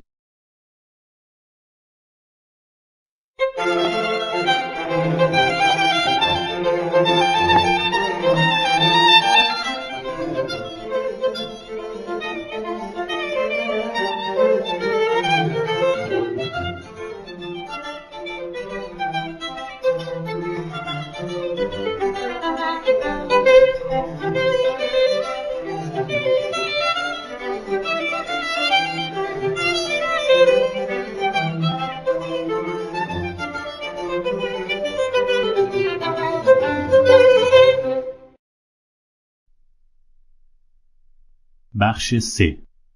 اصول و مبانی اغنا و قدرت فردی. من خوب بلد نیستم خورخور کنم. شاید باید اصول و مبانی رو یاد بگیرم. من خورخور می‌کنم و میپرم تو بغلشون. اغناء مناسب برای رسیدن به خواستت کلید رسیدن به خواستت این است که بعد از اینکه طرف مقابل تصمیم گرفت مسئله را به شیوه تو ببیند یا انجام دهد کاری کنی که احساس خوبی داشته باشد. برای رسیدن به این هدف باید بدانی که چطور به بهترین شکل او را متقاعد کنی. در زیر به هشتونیم اصل کلیدی که توانایی تو را در متقاعد کردن دیگران و رسیدن به خواستت شکل می دهند اشاره می شود. یک. توضیح چه چیزی، چرایی و چطوری؟ آدمها معمولا در ابتدا با دیده تردید جلو می آیند. می خواهند بدانند این روش چیست؟ چرا فکر می کنی این روش جواب می دهد؟ چرا می خواهی این کار را انجام دهم؟ از من چه می خواهی؟ در تلاش برای به دست آوردن چه چیزی هستی؟ برای من چه فایده ای دارد؟ چطور بر زندگی من تأثیر می‌گذارد؟ چطور برنده می شوم؟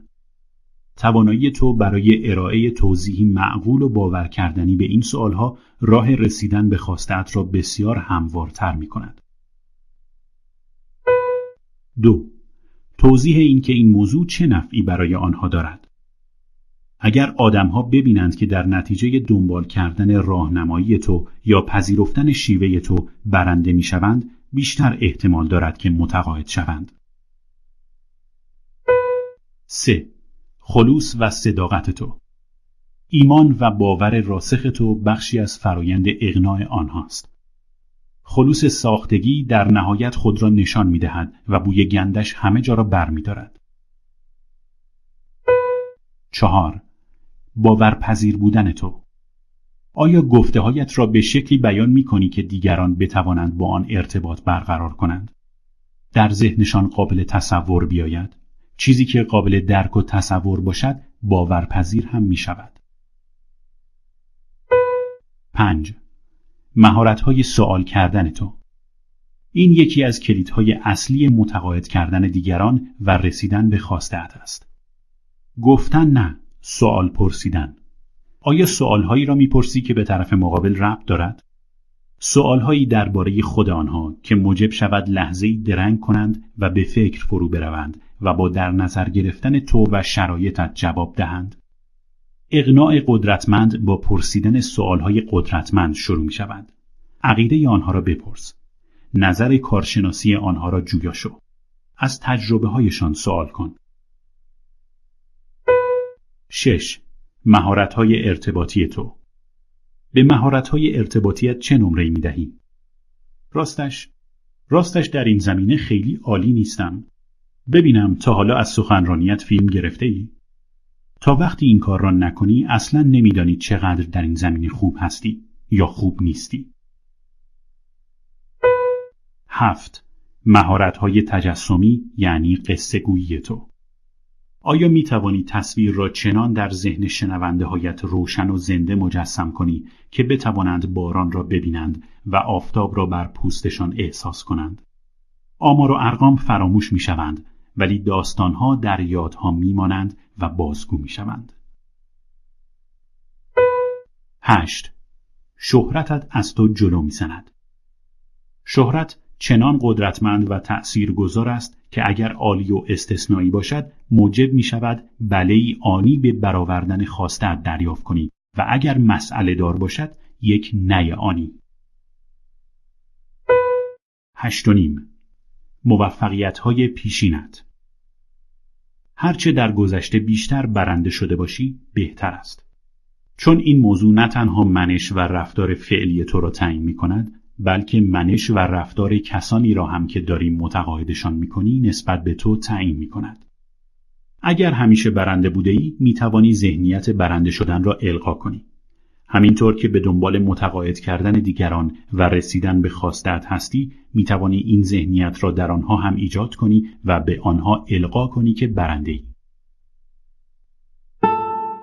نکته هیچ یک از عواملی که در بالا ذکر کردم به تنهایی فرایند را کامل نمی کنند. هرچه بیشتر در همه آنها استاد شوی بهتر می‌توانی دیگران را متقاعد کنی و بیشتر به خواستت می‌رسی.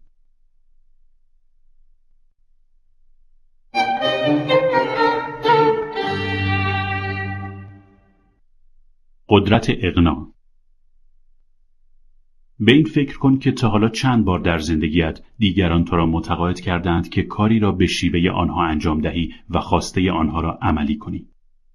به این فکر کن که تا حالا چند بار در زندگیت موفق به متقاعد کردن دیگران برای انجام کاری به شیوه خودت شده ای. تفاوت در چه بوده است؟ آیا کسانی که موفق شدند تو را متقاعد به انجام کاری کنند شور و شوق بیشتر، مهارت بالاتر یا درک بهتری از فرایند اقنا داشتند؟ شاید هم صرفا اقتدار خود را اعمال کردند. مثلا پدر یا مادرت یا رئیست و تو به اجبار طبق خواسته آنها عمل کرده ای ولی تمام مدت قر زده ای. صرف نظر از اینکه چه کسی در فرایند اقناع برنده می شود دلیل اصلی این است که فرد برنده در مقایسه با بازنده قدرت بیشتری در اقناع کردن داشته است. من می توانم در این کتاب همه چیز را درباره متقاعد کردن به تو یاد بدهم. ولی موفقیت در فرایند اقناع مستلزم انضباط فردی است که توانایی تو را در مهار کردن و در اختیار درآوردن قدرت نکاتی که داری در این کتاب می‌خوانی تعیین می‌کند.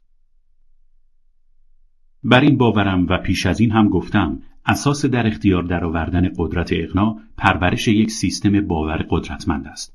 نه فقط یک بخش از این مجموعه باورها بلکه کل آن و پذیرفتن آن از راه انجام دادنش. کارنامت صرفاً بیانگر رسیدن تو به خواستت نیست. کارنامت شهرتی خواهد بود که در نتیجه اقناع دیگران کسب می‌کنی. بعد از اینکه قانع شدند پشت سرت چه خواهند گفت؟ هرچه در فرایند متقاعد کردن بهتر شوی آن هم بهتر شدنی که همراه با حسن شهرت باشد نشان دهنده این است که کم کم داری قدرتی را که اقناع در اختیارت گذارده در کنترل خود در میآوری. یادت باشد قدرت اقناع را یک روزه در کنترل خود در نمیآوری ولی می توانی روز به روز در این امر مهارت بیشتری به دست آوری.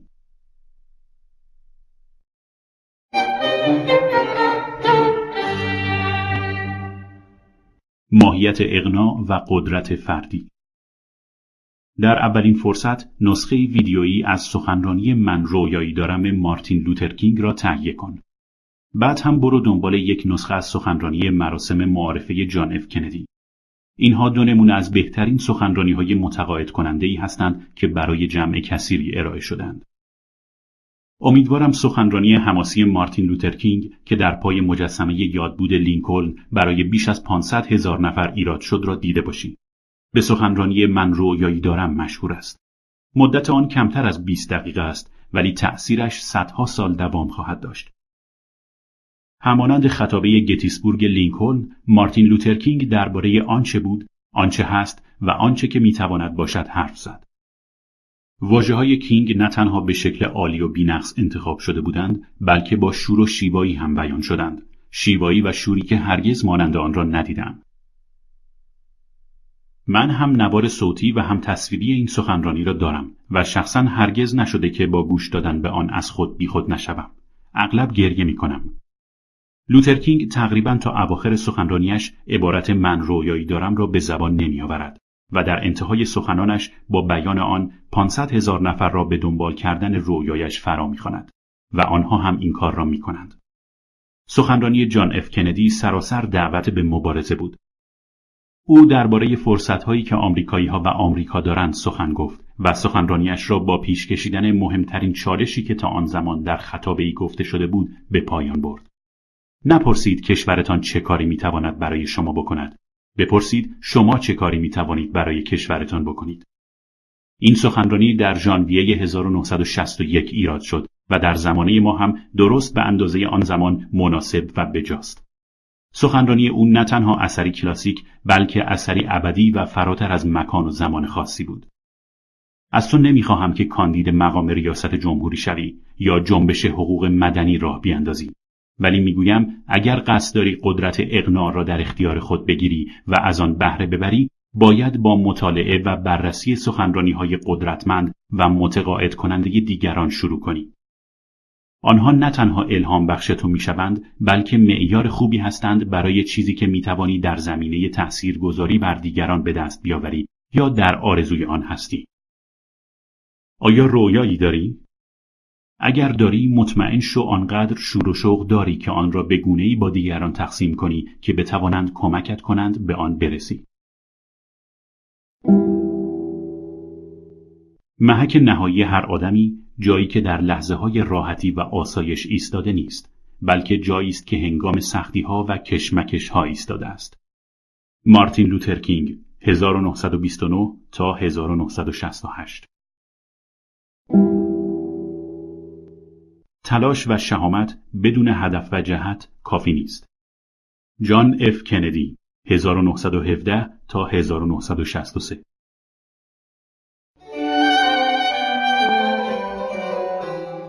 قدرت تو بیفایده است مگر آنکه آن را در اختیار خود درآوری. جفری گیتومر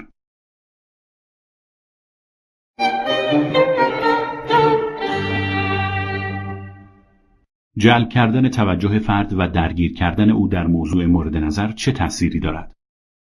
وقتی دریافتم راز فروش موفق جلب کردن توجه مشتری و درگیر کردن او در فرایند فروش است شروع به مطالعه و تحقیق درباره این مسئله کردم که چه چیزی منجر به جلب توجه مشتری می شود. من به مخاطبانم می گویم وقتی خریداری می گوید جذابیتی برایم ندارد معنایش این است که تو برایش جذابیتی نداری. او هرگز نمی‌گوید تو جذابیتی برایم نداری بلکه تقصیر را برگردن خودش میاندازد و می‌گوید برای من جذابیتی ندارد. برایم جذابیتی ندارد یک نشان است. اصل موضوع این است که نتوانسته ای طرف دیگر را به ای درگیر موضوع کنی که مایل باشد با تو وارد گفتگو و مذاکره شود یا ارزش یا تفاوتی در تو در مقایسه با اشخاص دیگر مشاهده کند. هنگامی می‌توان توجه طرف مقابل را جلب و او را درگیر مسئله کرد که سؤالهای بجا و درست پرسیده شود. سؤالهایی مربوط به شخص او که سبب شود لحظه‌ای درنگ کند و به فکر فرو رود. اطلاعات جدید را بررسی کند و با معیار تو پاسخ دهد. جلب کردن توجه طرف مقابل و درگیر کردن او چنان قدرتمند است که بدون آن نمی‌توانی به گفتگوها ادامه دهی. بدون آن نمی‌توانی زندگی اجتماعی داشته باشی. بدون آن نمی‌توانی چیزی را بفروشی و بدون آن نمی‌توانی از نردبان موفقیت در حوزه کسب و کار بالا بروی. حتی تواناییت در بیان ساده ترین چالش ها و ایده ها هم از میان خواهد رفت. جلب توجه مخاطب و درگیر کردن او هم مانند اغناع و سخنرانی یک فرصت است. فرصتی که تنها هنگامی در اختیار تو قرار خواهد گرفت که هدف اصلیت جلب توجه مخاطب و درگیر کردنش در موضوع مربوط به او باشد نه خودت.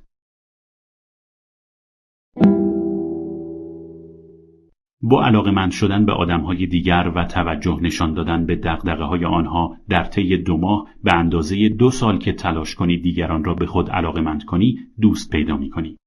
دیل کارنگی دیل کارنگی اگر مشتری بگوید آن محصول یا خدمات برایش جالب نیست معنایش این است که تو برایش جالب نیستی جفری گیتومر جلب کردن توجه مخاطب پیش نیاز فرایند اغنا است. پیش نیاز سخنرانی است. می توانی همه کسانی را که می خواهی متقاعد کنی. می توانی درباره هر چیزی که می خواهی حرف بزنی و آن را معرفی کنی. ولی اگر نتوانی توجه طرف مقابلت را به مسئله مورد نظر جلب و او را درگیر موضوع کنی هرگز به خواستت نخواهی رسید.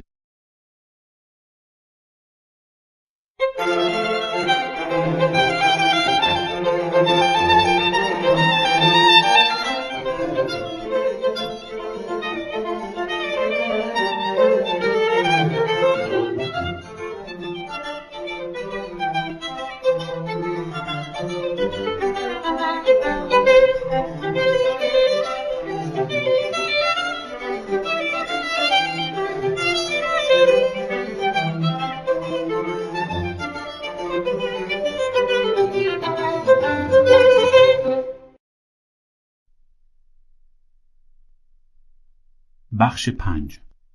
آداب سخن گفتن در جمع و ارائه سخنرانی قدرتمند. دوستان، همشهریان و مشتریان کارت های اعتباریتان را به من قرض بدهید. اساس فروش خود به مخاطب. در زیر 29 عنصر ارائه یک سخنرانی قدرتمند آمده است. یک. می توانی این کار را بکنی. اگر باور داشته باشی که می توانی.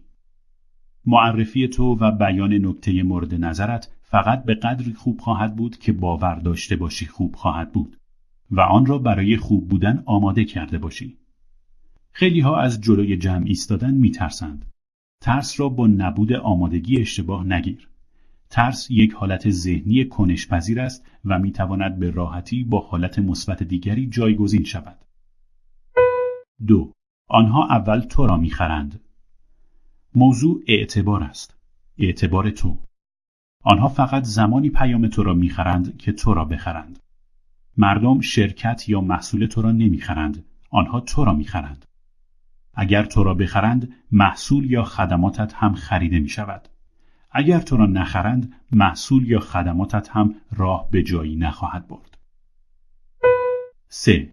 آن کسی که در آغاز کار تو را به جمع معرفی و به روی سن دعوت می کند در تعیین نوع فضایی که بر جلسه حاکم می شود تأثیر بسزایی دارد. اگر می بینی که فضا سنگین است سعی کن این حالت را از بین ببری. متن معرفیت را بنویس و از شخص معرفی کنندت بخواه آن را تمرین کند. معرفیت باید کوتاه، تأثیرگذار و اطمینان بخش باشد. چهار تو در حال اجرا هستی. زرباهنگ تند و پرشور و حالی به کارت بده. موسیقی، اسلاید، کلیپ ویدئو قبل از آنکه شروع به صحبت کنی جمعیت را در قالب ذهنی درست و مناسب قرار بده.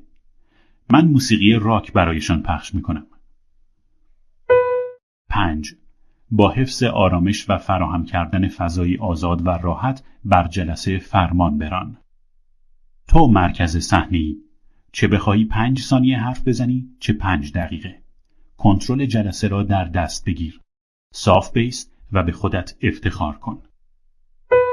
6.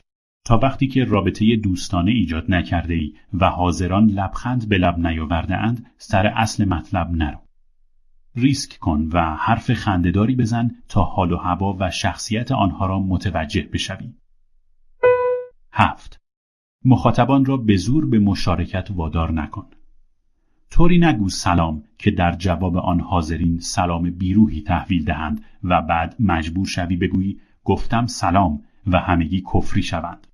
چون به انجام کاری مجبورشان کرده ای و مثل بچه ها با آنها رفتار کرده ای. عالیه هنوز 20 ثانیه نیست که صحبتهایت رو شروع کرده ای و نیمی از جمعیت را کفری کرده ای. 8. آنها را بخندان ولی لطیفه بیمزه تعریف نکن. لطیفه بیمزه چیست؟ یک ثانیه بعد از اینکه تعریفش کردی می‌فهمی. وقتی که از حاضران صدای قرقر یا خنده ای زورکی صرفا محض رعایت ادب میشنوی یا از همه بدتر سکوت. اگر حاضران دارند میخندند دارند می‌خرند. نو باید از یادداشت استفاده کنم؟ کاری را که راحت تر هستی انجام بده. به شرطی که خونسرد و بدون استرس به نظر بیایی. از یادداشت های یک کلمه یا از جزوت استفاده کن. منمن نکن. بر موضوع مسلط باش. ده. پنج امتیاز اضافی به خاطر داشتن ظاهر مناسب می‌گیری. لباسی بپوش که به تو بیاید. حتی اگر مد روز نباشد. ولی شیک و تر و تمیز باش. یازده. سوال هایی که توجه آنها را به تو و حرفهایت جلب می کند بپرس. سوال هایی در رابطه با وفاداری، سرمایه، فناوری، کاربرد محصول، خدمات، کیفیت یا آینده بپرس. سوال هایی درباره آنها. این سوال ها آنها را به فکر کردن و پاسخ دادن وامی دارد. دوازده با ارائه یک سخنرانی قدرتمند پیامت را قدرتمند و تأثیر گذار کن. بدون داشتن یک مقدمه، یکی دو نکته، یک لطیفه بامزه و یک نتیجه گیری خوب صحبتت را آغاز نکن. سیزده چنان سخنرانی مؤثر و کارآمد مختصر و مفید و قانع کننده و جذابی ارائه بده که شنونده هایت تمایل پیدا کنند به آن گوش دهند. منظورم آن نوع سخنرانی است که به خوبی تمرین شده و فردی حرفه‌ای در مهارت‌های صحبت کردن آن را ارائه می‌دهد. حواس شنوندگان خیلی زود پرت می شود. برای همین است که از اسلاید استفاده می شود. چهارده سوالهای مخاطبان را پیش بینی کن و در سخنانت آنها را جواب بده. برای اعتماد سازی باید تردیدها را پاسخ دهی یا از میان برداری. از آمار و ارقام همراه با مثال استفاده کن و برای ثابت کردن نکتت داستان تعریف کن. پانزده در هیچ شرایطی نگو آه یا ا از ا او آه میدانی دوباره می‌گویم و امثال اینها اجتناب کن اگر گرهی در سخنانت باشد بد جور حواس مخاطب را پرت می کند. حماقت تنها محدود به کلمات نمی شود. حرکات احمقانه هم وجود دارد. دستهای توی جیب، ور رفتن با موها، چهره در هم کشیدن، صدای ناخوشایند درآوردن، با شیعی بازی کردن. برای جلب توجه مخاطب و بردن دل آنها نباید اجازه دهی نقصها و اشتباهاتت از ارزش و اعتبار پیامت بکاهند. شانزده سخنرانی عناصری دارد که می توانند آن را فوقالعاده کنند یا به آن گند بزنند. می توانند شنونده ها را سر ذوق بیاورند یا کفری کنند. لحن کلام، تنوع آوایی، برقراری ارتباط چشمی، نحوه تلفظ کلمات، طرز ایستادن یا نشستن، حرکات سر و دست و نوع لباس به روشنتر شدن پیامت کمک می کنند. هیچ کاری نکن که صد راه پیامت بشود. 17. یک یا دو تا اسای دست داشته باش. من از فنجان، لیوان، کتاب و آینه دستی استفاده کردم. اسای دست ها بامزه هستند و به رساندن منظورت کمک می کنند. 18. اسلاید ها توجه را منحرف می کنند ولی به حرفهایت اعتبار و سندیت می بخشند. از آنها به عنوان نیروی کمکی یا راهی برای یک یا دو بار خنداندن مخاطب استفاده کن. نکته کلیدی این است که نباید اسلایدهایت را مهمتر از اطلاعاتت بکنی. اسلایدها عالی هستند به شرطی که به عنوان ابزاری برای جلب مخاطب و کشاندن او به سمت موضوع استفاده شوند. یک هشدار استفاده از اسلایدها در صورتی که به آنها نیاز داشته باشی ولی به علت نقص فنی نتوانی آنها را درست نمایش دهی ریسک بالایی دارد. نحوه استفاده از این فناوری را به خوبی یاد بگیر و همیشه نسخه پشتیبان یا بکاپ داشته باش. در گذر سالها من طرفدار دو آتشه استفاده از اسلایدها شدم چون کمک زیادی به تکمیل صحبتهایم و خلق یک پیام قانع کننده می کنند. اسلایدها جواب می دهند. 19. شرکت کنندگان را ارزیابی کن. با ارزیابی کوتاهی از سطح مهارت فعلی مخاطب می توانی اشتیاق بینظیری برای شنیدن اطلاعاتت در او ایجاد کنی. بگذار هر کسی در مورد هر سوالی که می‌پرسی واقعیت خودش را در مقیاس یک تا پنج ارزیابی کند.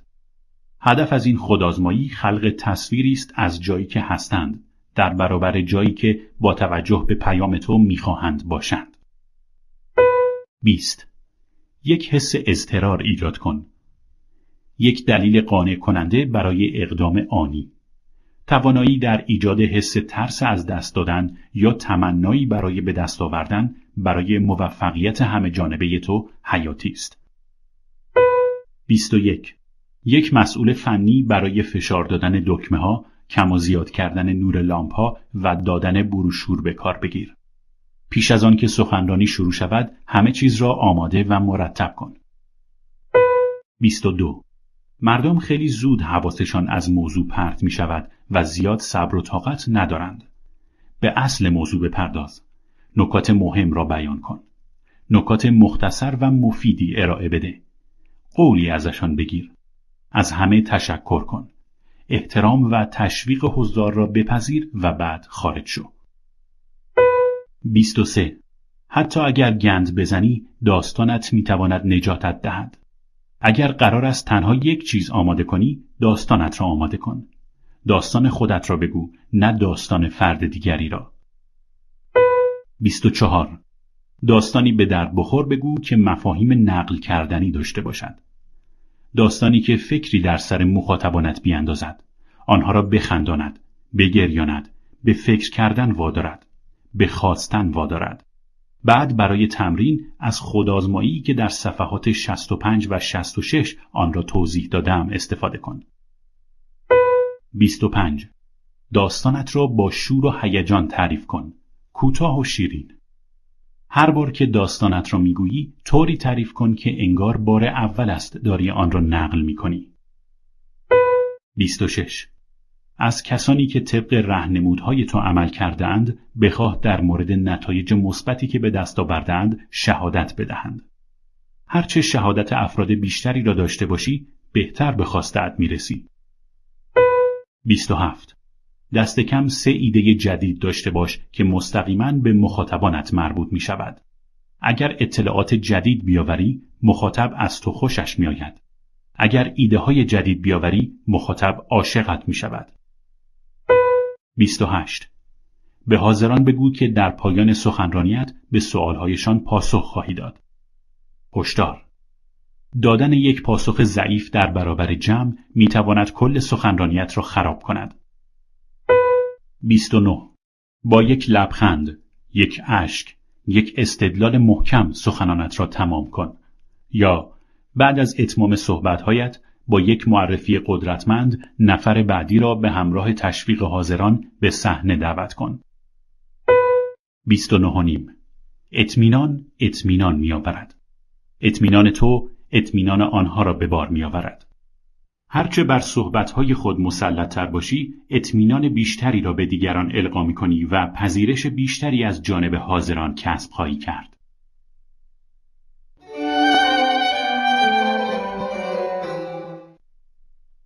مخاطبانت می‌خواهند تو را بشناسند. تو را دوست داشته باشند. به تو اطمینان داشته باشند. تو را باور کنند. به تو اعتماد کنند. تو را درک کنند. از تو یاد بگیرند. از شنیدن حرفهایت لبخند بزنند یا بخندند و احساس کنند که تو برای آنها ارزش قائلی. جفری گیتومر.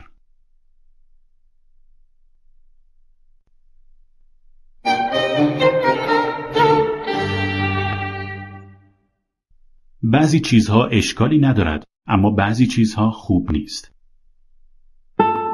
اشکالی ندارد از یادداشت استفاده کنی. اشکالی ندارد از عصاهای دست استفاده کنی. اشکالی ندارد از اسلایدهای قانع کننده و جذاب استفاده کنی. اشکالی ندارد توپق بزنی.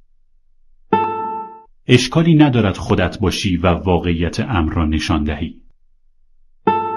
اشکالی ندارد هیجان زده باشی. خوب نیست که عصبی باشی. خوب نیست که آماده نباشی. خوب نیست که تمرین نکرده باشی. خوب نیست که به مخاطبت خوش خدمتی کنی. خوب نیست که بهانه بیاوری. خوب نیست که درباره خودت از هر دری سخن بگویی. خوب نیست که درباره هر چیزی پرت و پلا بگویی و فکر کنی که همه علاقه مند هستند. خوب نیست که داستانت را تعریف کنی مگر آنکه به مخاطبت ربط داشته باشد.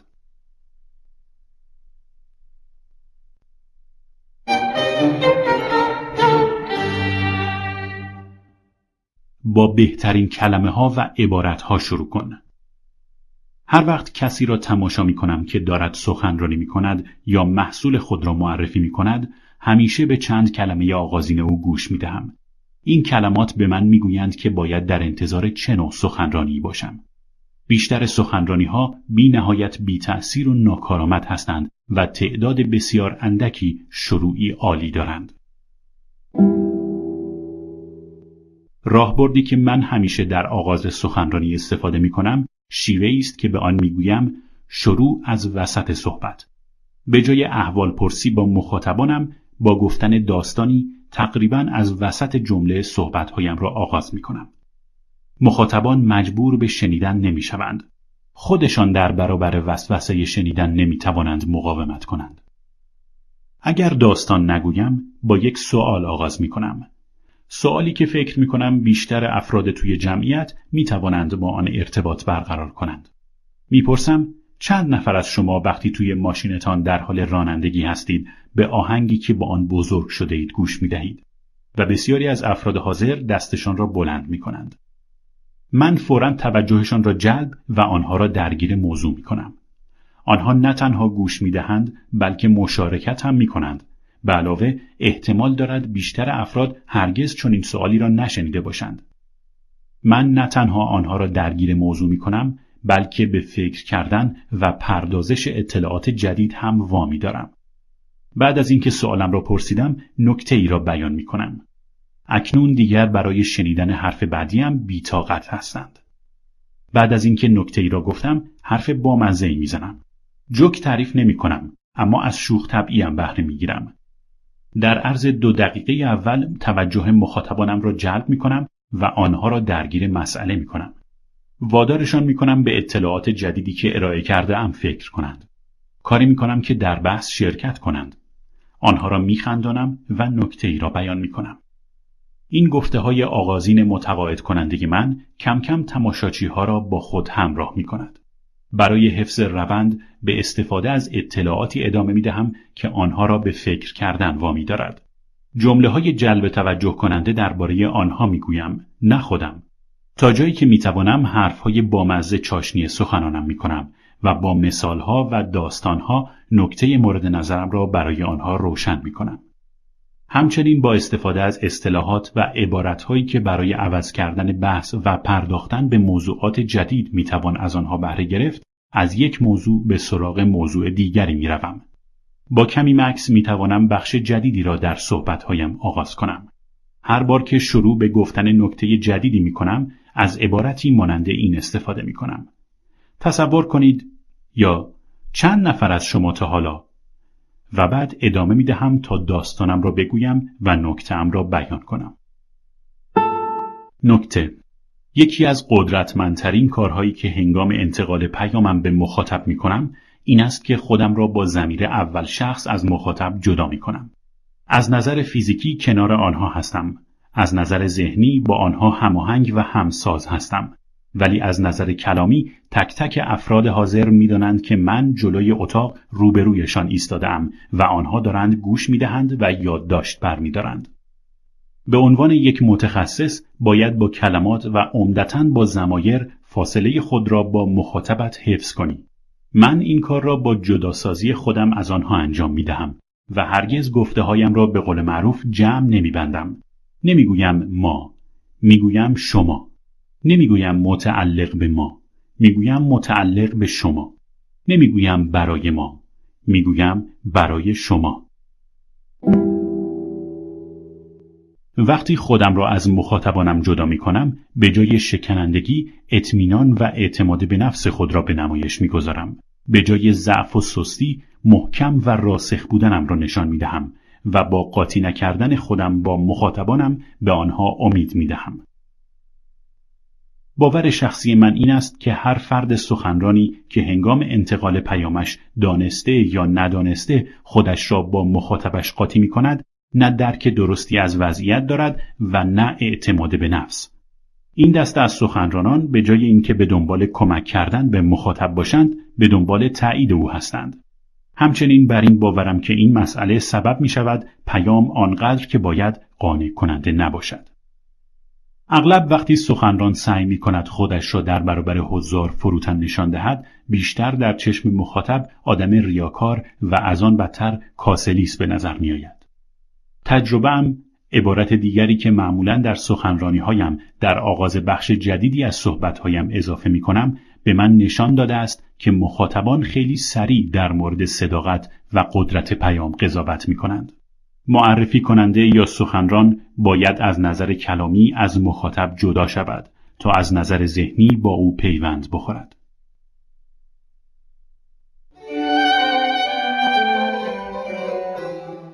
اگر به دنبال متقاعد کردن طرف مقابل هستی باید با کلام و جایگاهت خود را تثبیت کنی. هر دوی اینها وقتی به دست میآیند که تو زمیرهایت را به دقت انتخاب کنی. جفری گیتومر.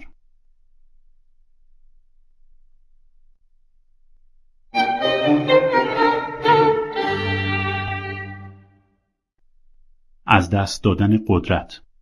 چرا قدرت را از دست می دهی؟ چطور دوباره آن را برگردانی؟ صحبت کردن در برابر جمع به هر تعداد می تواند هم وحشتناکترین تجربه زندگی آدم باشد و هم رضایت بخشترین آن. خوشبختانه این فرصت نصیب من شده است که در طول سال بیش از صد سخنرانی برای تعدادی از بزرگترین و فرهیخته ترین مخاطبان دنیا ارائه کنم. من هرگز عصبی نمی شوم. آه چرا؟ برخی اوقات هیجان زده می شوم و هر بار که صحبت می کنم سرشار از شور و انرژیم. ولی عصبی؟ هرگز. می‌گویند مردم از صحبت کردن جلوی جمع بیشتر از مردن میترسند. دلیلش بعد از یک سخنرانی افتضاح هنوز زنده هستی. من متوجه شدم که چرا سخنرانان پیش از شروع سخنرانیشان یا در طول آن عصبی می‌شوند. نگرانی و جفت شیطانیش ترس علامت وجود مشکل هستند نه خود مشکل در زیر دلایلی که موجب می‌شوند سخنرانان قدرتشان را از دست بدهند عصبی شوند و بترسند ارائه می شود. یک نداشتن آمادگی اگر برای ارائه مطالبت آمادگی لازم را نداشته باشی یک حس دلواپسی و ترس از اینکه مچت را بگیرند و بفهمند که آماده نیستی بر وجودت چنگ میاندازد. گاهی اوقات موضوع برمیگردد به نداشتن اطلاعات کافی درباره مطلبی که داری ارائه می‌دهی. اما گاه مسئله از این عمیقتر است. نگرانی ناشی از عدم درک موضوعی است که داری در موردش صحبت می‌کنی. همراه با ترس از مورد سوال قرار گرفتن درباره چیزی که جوابی برای آن نداری. دبیرستان را یادت میآید؟ در هر دو حالت چاره کار آماده سازی طی دو مرحله است. اول باید موضوعی را که داری ارائه می دهی کاملا درک کنی و بر آن مسلط شوی. نکته نگفتم حفظش کن. حفظ کردن خود بزرگترین عامل ترس در هنگام صحبت کردن است. چون فرد می ترسد مطالبی را که حفظ کرده است فراموش کند. اگر موضوع را درک کرده باشی و به خوبی بر آن مسلط باشی لازم نیست آن را حفظ کنی دوم فهرستی از سوالهایی که فکر می‌کنی مخاطبانت خواهند پرسید آماده کن. سپس روی کاغذ به هر کدام از آنها پاسخ بده. با پاسخ دادن به سوالهای خودت اطلاعات اضافی و در عین حال اعتماد به نفس بیشتری به خودت می‌دهی. دو عدم داشتن تصویر ذهنی خوب از خود. اگر فکر کنی که چندان زیبا نیستی، خیلی چاقی، رنگ و رویت خوب نیست یا زیادی پیری حق با توست.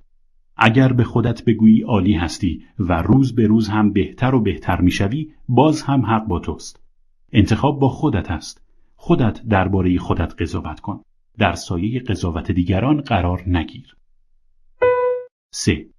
ارزش قائل نشدن برای خود این موضوع از این جهت کمی با عدم داشتن تصویر ذهنی خوب از خودت فرق دارد که تو ارزش کمی برای خودت و توانایی هایت قائل می شوی.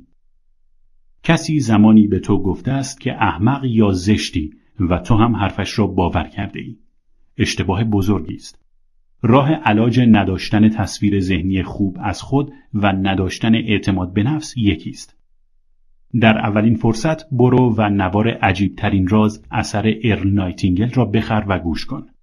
یک درس سی دقیقه است درباره واقعیت فکر کردن و نگاه کردن به خود. هرچند این اثر در اواخر دهه پنجاه ضبط شده است، با این حال هنوز قدرتمندترین و بینظیرترین پیام رشد فردی را بیان می کند که به درد زمانه ما هم می خورد. نکته راه علاج در شیوه نهفته است که افکارت را هدایت می کنی. چهار ترس از مسخره شدن این تصویری است که از مدرسه ابتدایی، راهنمایی و دبیرستان در ذهنتون نقش بسته و علتش هم این بوده که معلمی جلوی بچه های کلاس تو را مسخره کرده است. در آن لحظه همه به تو خندیدند و احساس کردی مثل سگ با تو رفتار کردند. معلم ها حق ندارند هیچ کسی به جز خودشان را مسخره کنند. هنگامی که در کلاس به دخترم گفتند که سوال احمقانه است، در مقام یک پدر تصمیم گرفتم فورا او را از کلاس آن معلم بیرون آورم. توصیه هم ساده است. اگر خوب آماده باشی ظاهر حرفه‌ای داشته باشی و تصویر ذهنی که از خودت داری عالی باشد ترس از مسخره شدن در گذر زمان از میان می رود. 5. عدم اعتماد به نفس در میان نقص های شخصیتی مشکل عدم اعتماد به نفس از همه پیچیده تر است. در حقیقت ترکیبی از چهار مشکل قبلی است. اعتماد به نفس در گذر زمان بر اساس نوع تفکرت و تجربه های زندگیت ساخته یا نابود می شود. همینطور که پیروزی های کوچک به دست میآوری اعتماد به نفست بالاتر می رود. وقتی اولین بار سعی کردی دوچرخه برانی عصبی و متزلزل بودی. بی تردید زمین خوردی. زانویت زخم شد خون آمد و کلی گریه کردی. یک هفته نشد که داشتی دوچرخت را میراندی و در عرض دو هفته این کار را بدون استفاده از دستهایت می‌کردی و این نتیجه تجربه های موفق پیاپی است. رهنمون مجانی جفری تجربه های موفقیت آمیز تو در ساختن نوع نگرشت به موفقیت نقش دارد. برای درک بهتر این موضوع به سایت Gitomer.com مراجعه کن و اگر بار اولت است ثبت نام کن و بعد در کادر GitBit کلمات success attitude را وارد کن.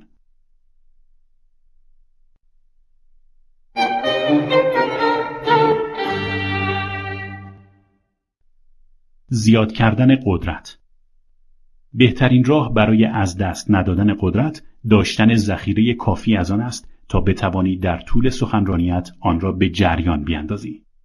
می‌دانم که مانند شرکت برق به نظر می آید. راستش این دوتا خیلی شبیه به هم هستند. باید نیروگاهی از قدرت ذهنی و قدرت کلامی داشته باشی تا بتوانی در طول سخنرانیت در موقع لزوم از آن استفاده کنی. در زیر چند ایده که تو را در مسیر سخن گفتن بیباکانه قرار می دهد بیان می شود. به پیروزی ها و موفقیت های گذشتت فکر کن. مواقعی را که موفق بوده ای به یاد خودت بیانداز نه مواقعی را که ناموفق بوده ای. روی کاغذ بنویس که چرا ترس داری. بسیاری از آدمها می ترسند ولی اصلا از علت ترسشان خبر ندارند. گاهی اوقات صرف شناسایی نقاط ضعف خود موجب از میان رفتن و محو ترس می شود. به مغزت غذا برسان و افکار درست به آن بده. همانطور که پیش از این هم گفتم ترین راه کسب اعتماد به نفس را می توانی در عجیب ترین راز اثر ار نایتینگل بیابی. توصیه می کنم تا یک سال هفته یک بار به آن گوش دهی و بعد هم تا ابد ماهی یک بار. من این کار را کردم و تا اینجا خوب جواب داده است. مهارت و قابلیت خود را در محیطی امن امتحان کن. برای انجامن مدنی محلی که عضو آن هستی مجانی صحبت کن. همه گروه هایی که به طور هفتگی دور هم جمع می شوند یک سخنران پانزده دقیقه ای می خواهند. آن سخنران باید تو باشی. که می داند شاید با یک یا دو شخص مهم هم آشنا شوی. در تنهایی تمرین کن. در ساحل قدم بزن و با خودت صحبت کن. برو توی اتاقت و در را ببند و بنشین و با صدای بلند متنت را بخوان. به مرور زمان بهتر و بهتر می‌شوی. پانزده دقیقه در روز تنها چیزی است که نیاز داری. صدای خودت را ضبط کن. هیچ معلمی بهتر از صدای ضبط شده خودت نیست. دو تا گزینه پیش رویت داری. می توانی به صدایت گوش دهی و ببینی که چقدر افتضاحی و ناامید و دلسرد شوی یا اینکه می توانی به آن گوش بدهی و نقاط ضعف و قوت خود را بیابی و بفهمی که در چه زمینه هایی نیاز به اصلاح داری. ضبط کردن صدای خود بزرگترین و مؤثرترین عامل در پیشرفت فردی است. با افرادی شبیه به خودت گروهی تشکیل بدهید و برای هم حرف بزنید. هر هفته یک بار پنج تا از دوستان یا همکاران در اتاقی دور هم جمع شوید و هر کدام به مدت پنج دقیقه برای بقیه صحبت کنید. این نوع گذران وقت بسیار بهتر از تماشا کردن تکرار سریال های تلویزیونی است. اعتماد به نفس مهارت ها و دوستی ها را می سازد. در سازمانی سرپرستی کمیسیونی را بر عهده بگیر. سخنگو. بر تکمیل یک پروژه نظارت کن. کمی تفریح کن. به برنامه رادیویی زنگ بزن. کسی نامت را نخواهد دانست و می توانی احساسات واقعیت را ابراز کنی. باید چیزی را که در دل احساس می کنی بگویی. آن برنامه را ضبط کن و با دفعات قبلی مقایسه کن که صدایت را در تنهایی ضبط می کردی. شرط می بندم که بهتر شده است. دلیلش شور و شوق نیاز کمتری به فکر کردن آگاهانه دارد. از دل برمیآید و این امر باید سرنخ تو باشد. یک سرنخ بزرگ.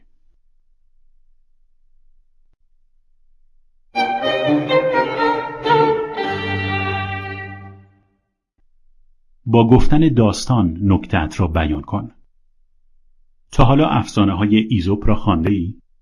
ایزوپ کسی بود که داستانهایی در بردارنده نکات اخلاقی می نوشت.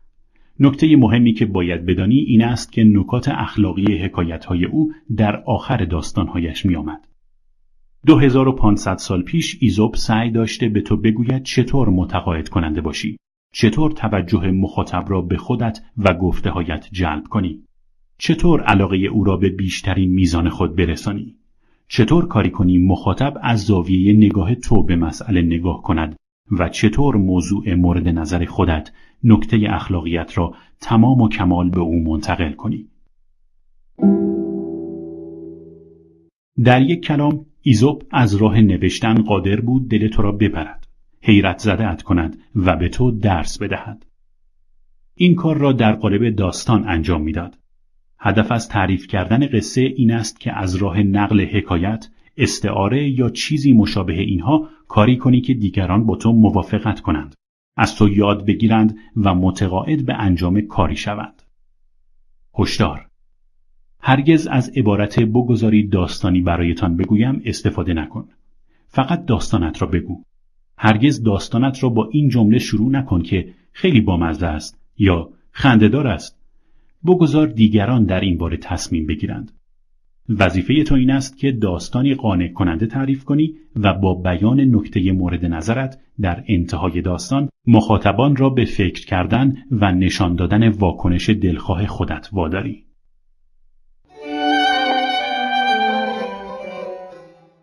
آمار و ارقام فراموش می شوند. داستانها در یادها می مانند و بازگو می شوند. جفری گیتومر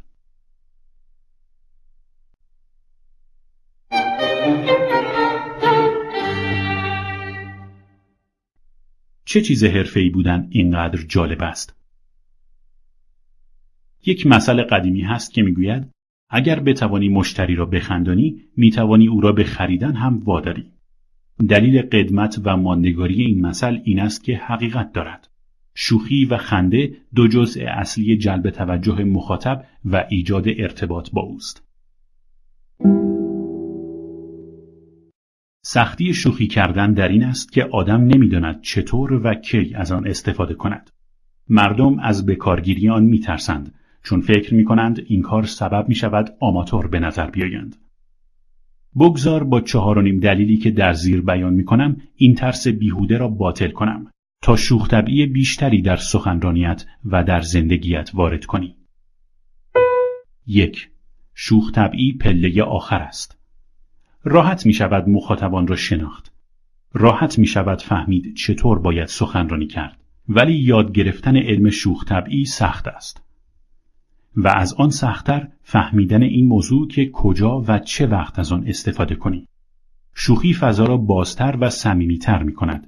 فضایی که دوستی، احترام و سازگاری به بار می آورد. از آن به عنوان پله آخر نام می‌برم چون آخرین عنصر فرایند صحبت کردن است. تنها پس از اینکه بر موضوعت تسلط کامل پیدا کردی به سراغ آن می‌روی.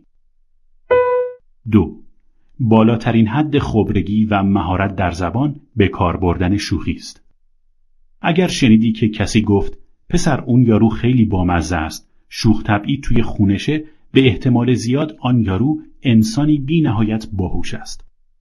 اگر داری زبانی خارجی را یاد می‌گیری آخرین کاری که می‌کنی یادگیری شوخی های آن زبان و سختترین کار لطیفه ساختن است. در میان همه ظرافت زبانی مهارت یافتن در بکارگیری شوخی از همه سختتر است.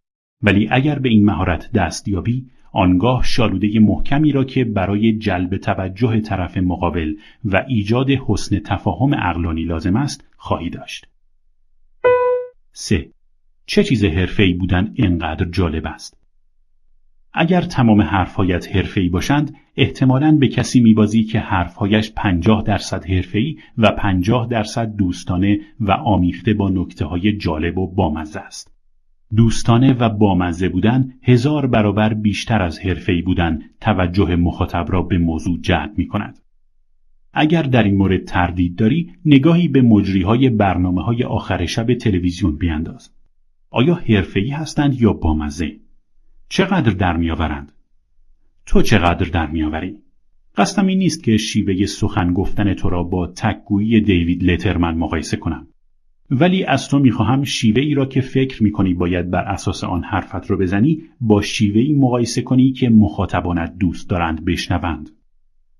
من در سی سال گذشته سخنرانی حرفه‌ای را با صحبت کردن دوستانه درآمیختم. این کار نه تنها معامله های موفقیت آمیز بسیاری برایم به ارمغان آورده است بلکه دوستان بسیاری هم پیدا کردم. برای تو هم همین کار را خواهد کرد.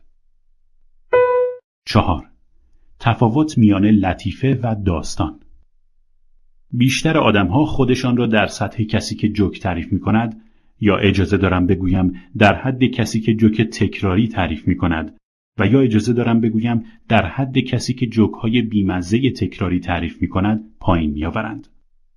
گفتن جوک خطرناک است و اغلب اوقات به سه دلیل خیلی بامزه نیست. اول بسیاری از جوک ها اهانت به این شخص و آن شخص است. دوم بیشتر جوک ها به نظر سر همبندی می آیند.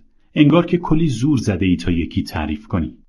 و سوم یا از همه بدتر اگر حاضرین آن جوک را قبلا شنیده باشند سبب می شود مثل یک احمق تمام ایار به نظر بیایی. مخصوصا بعد از گفتن جوکی که خودت تنها کسی هستی که به آن میخندی. اما داستانها برخلاف لطیفه ها ناب و خالصند. آنها از تجربه می‌گویند و قادرند توجه مخاطب را به موضوع جلب کنند. وقتی داستانی عالی تعریف می کنی موجب می شود شنونده هم به فکر گفتن داستانی بیفتد که توجه تو را جلب کند. اگر بتوانی هر کدام از افراد توی جمع را واداری که در نتیجه گوش دادن به داستان تو به داستان خودشان فکر کنند این کارت سازنده رابطه های دوستانه خواهد بود. چهار و نیم خنده پدیدهی جهانی است. کاربرد شوخ طبعی تقریبا هرگز آموخته نشده.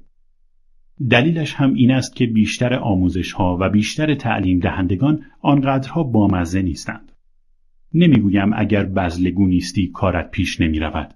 ولی می‌گویم اگر در یک رقابت فروش من با مزه باشم و تو حرفه‌ای یا من با مزه باشم و تو با مزه نباشی شانس برنده شدن من در آن رقابت به مراتب بیشتر از توست. اگر خودت را آدم بزلگویی نمیدانی کمی بیشتر روی بهرهگیری از حس شوخ طبیعت کار کن یا کتابهایی را بخوان که نشان می‌دهند چطور می‌توان بزلگوتر شد. می توانی سر این قضیه جر و بحث کنی که میزان بهره گرفتن از شوخ طبعی چقدر باید باشد. می توانی سر این قضیه جر و بحث کنی که چه زمانی شوخ طبعی بیشترین تأثیر خود را می‌گذارد. و حتی می توانی درباره نوع شوخ طبعی که باید استفاده شود جر و بحث کنی. اما نمی توانی قدرت خنده را به عنوان پیوندی جهانی بین انسان با انسان انکار کنی. جورج برنز زمانی گفته بود با مرگ واریته کمدین های تازه کار جایی برای گند زدن ندارند. منظورش این بود که برای استاد شدن در استفاده از شوخ طبعی باید جلوی دیگران امتحانش کنی و حاضر باشی با شکست مواجه شوی. تنها به خاطر اینکه چند بار نتوانستی با شوخ طبعیت افراد را بخندانی معنایش این نیست که باید تسلیم شوی. تسلط یافتن در بکارگیری مناسب حس شوخ طبعی زمان می‌برد. شوخ طبعی هوش و درایت لازم دارد. شوخ طبعی آزمون و خطا می‌برد. شوخ طبعی تمرین لازم دارد و شوخ طبعی کمک می کند به خواستت برسی. همیشه سخنرانی تو با یه لطیفه شروع کن ولی مراقب باش به کسی توهین نکنی. اسمی از چیزایی از این قبیل نبر. مذهب، سیاست، نژاد، پول، بیماری، تکنولوژی، مرد، زن، بچه، گیاه، حیوان، غذا و غیره. خوب و روان صحبت کردن آیا خوب و روان صحبت می کنی؟ همه عمرم چنین بودم و فکر می کردم که خوب بلدم پرچانگی کنم و راحت و روان حرفم را بزنم تا اینکه علم فروش را یاد گرفتم و نوع کنترل شده آن را کشف کردم. هنگامی که شروع به خلق آگهی تبلیغاتی شخصی کردم در روان حرف زدن ماهرتر شدم و در نهایت شروع به سخنرانی در جمع که کردم استاد این کار شدم. روی راجرز کابوی معروف دهه پنجاه نوچهی به اسم جورج هیس داشت که به جورج وراجه معروف بود و البته لقبش واقعا به شخصیتش می‌خورد چون یک بند حرف می‌زد. دیگران خیلی کم از پرچانگیهایش سر در میآوردند یا به آنها گوش می‌دادند چون همیشه وراجی می‌کرد. خندهدار ولی غمانگیز بود و مرد بیچاره وقتی که حرف واقعا مهمی برای زدن داشت یا باید داد می‌زد یا چند بار حرفش را تکرار می‌کرد تا بالاخره کسی به او گوش دهد یا حرفهایش را جدی بگیرد. داری محصولت را معرفی می‌کنی؟ نخیر واقعیت این است که داری تلاش می‌کنی طرف مقابل را متقاعد کنی. می‌توانی آن را معرفی محصول بخوانی ولی این بدترین نام است. چون ذهنت را از اصل موضوع منحرف می کند. تو در حال معرفی کردن محصول نیستی. داری مشتری را متقاعد می کنی. نیازهای مشتری را آشکار می کنی. داری تلاش می کنی منفعتی برایش فراهم آوری. داری تلاش می کنی با شبیه مخاطبت بودن، با قابل باور بودن و با اطمینان دادن به آنها اعتمادشان را جلب کنی. به نظر من به این نمی‌گویند معرفی. بیشتر شبیه تلاشی هماهنگ میآید که آمادگی بسیاری را آمیخته با مهارت‌های سخنرانی فوق‌العاده میطلبد. اخیرا کتابی درباره سخنرانی خواندم. قصد ندارم اسم کتابی یا نویسندهش را ببرم ولی همینقدر بگویم که قیمت کتاب بالا بود و محتویاتش رقت انگیز. از زاویه دید نویسنده به فرایند سخنرانی پرداخته شده بود اما بی تردید آن چیزی نبود که به درد دنیای واقعی بخورد. برخی از نکته هایی که در این کتاب توصیه شده بود اینها بودند. خوب است که عصبی باشی. سعی نکن کامل و بینقص باشی. موضوعت را بشناس و تمرین کن، تمرین کن، تمرین کن. خب لابد می‌گویی ایرادش کجاست؟ این درس ها در یک کتاب آمده اند و احمقانند. هیچ ربطی به ارائه یک سخنرانی موفق، یک سخنرانی پویا یا یک سخنرانی جذاب ندارند. اگر می‌خواهی سخنرانی کنی و عصبی هستی، در کتاب من این قضیه چیز خوبی نیست. باید وقتی وارد جلسه ای می‌شوی که قرار است محصول یا خدماتت را معرفی کنی یا در مورد موضوعی سخنرانی کنی اطمینان از سر و رویت ببارد. آدمها عصبی زیرا آماده نیستند و آماده نبودن یکی از بهترین راه های از دست دادن مخاطب است. وقتی قانونی مثل این می‌بینم که سعی نکن بینقص باشی همیشه با خودم فکر می‌کنم دقیقا کجای کار دوست داری گند بزنم اولش وقتی دارم اصل مطلب را می‌گویم شناختن موضوع در هنگام سخنرانی امری بدیهی و مسلم است. به جای این حرف باید این را قانون خود کنی. مخاطبت را بشناس وگرنه هزاران بار در طول سخنرانی میمیری و زنده می‌شوی. چیزی که باید بدانی این است که مخاطبت چطور می‌تواند از چیزی که داری ارائه می‌کنی سود ببرد. وقتی متخصصی به من می‌گوید تمرین کن، تمرین کن، تمرین کن، اولین سوالی که می‌خواهم جوابش را بدانم این است. چه چیزی را تمرین کنم؟ چیزی که باید بگوید این است. هر روز مهارت‌های سخن گفتن و معرفی کردنت را با سخنرانی کردن و ضبط آن تقویت کن. صدایت را که ضبط کردی فورا آن را برای خودت از نو پخش کن. اگر در عمرت به دنبال ذره واقعیت بوده ای به تو قول می دهم پخش مجدد سخنرانیت خندهدارترین و رقتانگیزترین چیزی باشد که در عمرت شنیده ای. برای بیشتر مردم ناخوشایندترین واقعیت است. وقتی صدای خودت را ضبط می کنی شاهد دقیقی است بر اینکه چه گفته ای چطور آن را گفته ای چقدر تأثیر گذار بوده است چقدر قابل انتقال بوده است چقدر ترغیب کننده بوده است چقدر متقاعد کننده بوده است و در نهایت چقدر موفق بوده است. آدمهای معمولی البته نتو در سخنرانی ضعیفند. این مسئله عمدتا به علت عدم مطالعه، عدم آمادگی و عدم ضبط صداست. ضبط کردن سخنرانیت هر نقص، هر خطا، هر ضعفی را آشکار می سازد و کارنامه ای درباره کارآمدی تو ارائه می کند. نکته مهارت های سخنرانیت بخش بزرگی از فرایند رسیدن به خواستت است. جایی است که آمادگی فردیت با فرصت قرار گرفتن در برابر کسی که می‌تواند به تو بله بگوید با هم تلاقی می کنند. با توجه به تمام مسائل گفته شده فکر نمی کنی مهارت های سخنرانی یکی از مهمترین اولویت ها در زندگی شخصی است؟ خب از خوششانسی تو آدم های معمولی اینطور فکر نمی کنند. آنها بلافاصله بعد از برگشتن از سر کار روبروی تلویزیون می نشینند و به جای اینکه در پی پیدا کردن حقایق و اطلاعات جدید برای سخنرانی فردایشان باشند دنبال کنترل تلویزیون می گردند.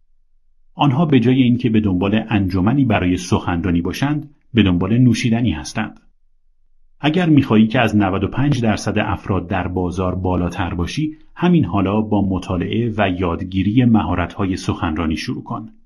در یکی از انجمنهای محلی برای سخنرانی کردن ثبت نام کن. سعی کن به جای اینکه در نمایشگاهی صرفا حضور به هم برسانی و خودی نشان دهی برای جمعی سخنرانی کنی.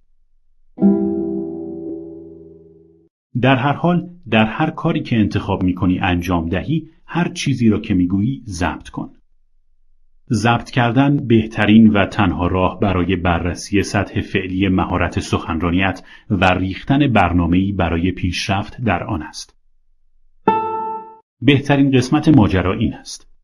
اگر کارنامه ای از عمل کردت می‌خواهی، تنها کاری که باید انجام دهی این است که ببینی اغلب چند بار به خواستت می‌رسی. به مرور که مهارت‌های سخنرانیت افزایش می‌یابد، تعداد دفعات رسیدن به خواستت متناسب با آن افزایش می‌یابد. حتی ممکن است به شکل بیتناسبی افزایش یابد. آیا این هدیه خوبی نخواهد بود؟ رهنمون مجانی جفری به دنبال نکات بیشتری درباره مهارت‌های سخنرانی هستی؟ چند تای دیگر هم دارم. به سایت گیتومر.com مراجعه کن. اگر برای اولین بار است ثبت نام کن و در کادر گیت بیت کلمه پرزنت را وارد کن.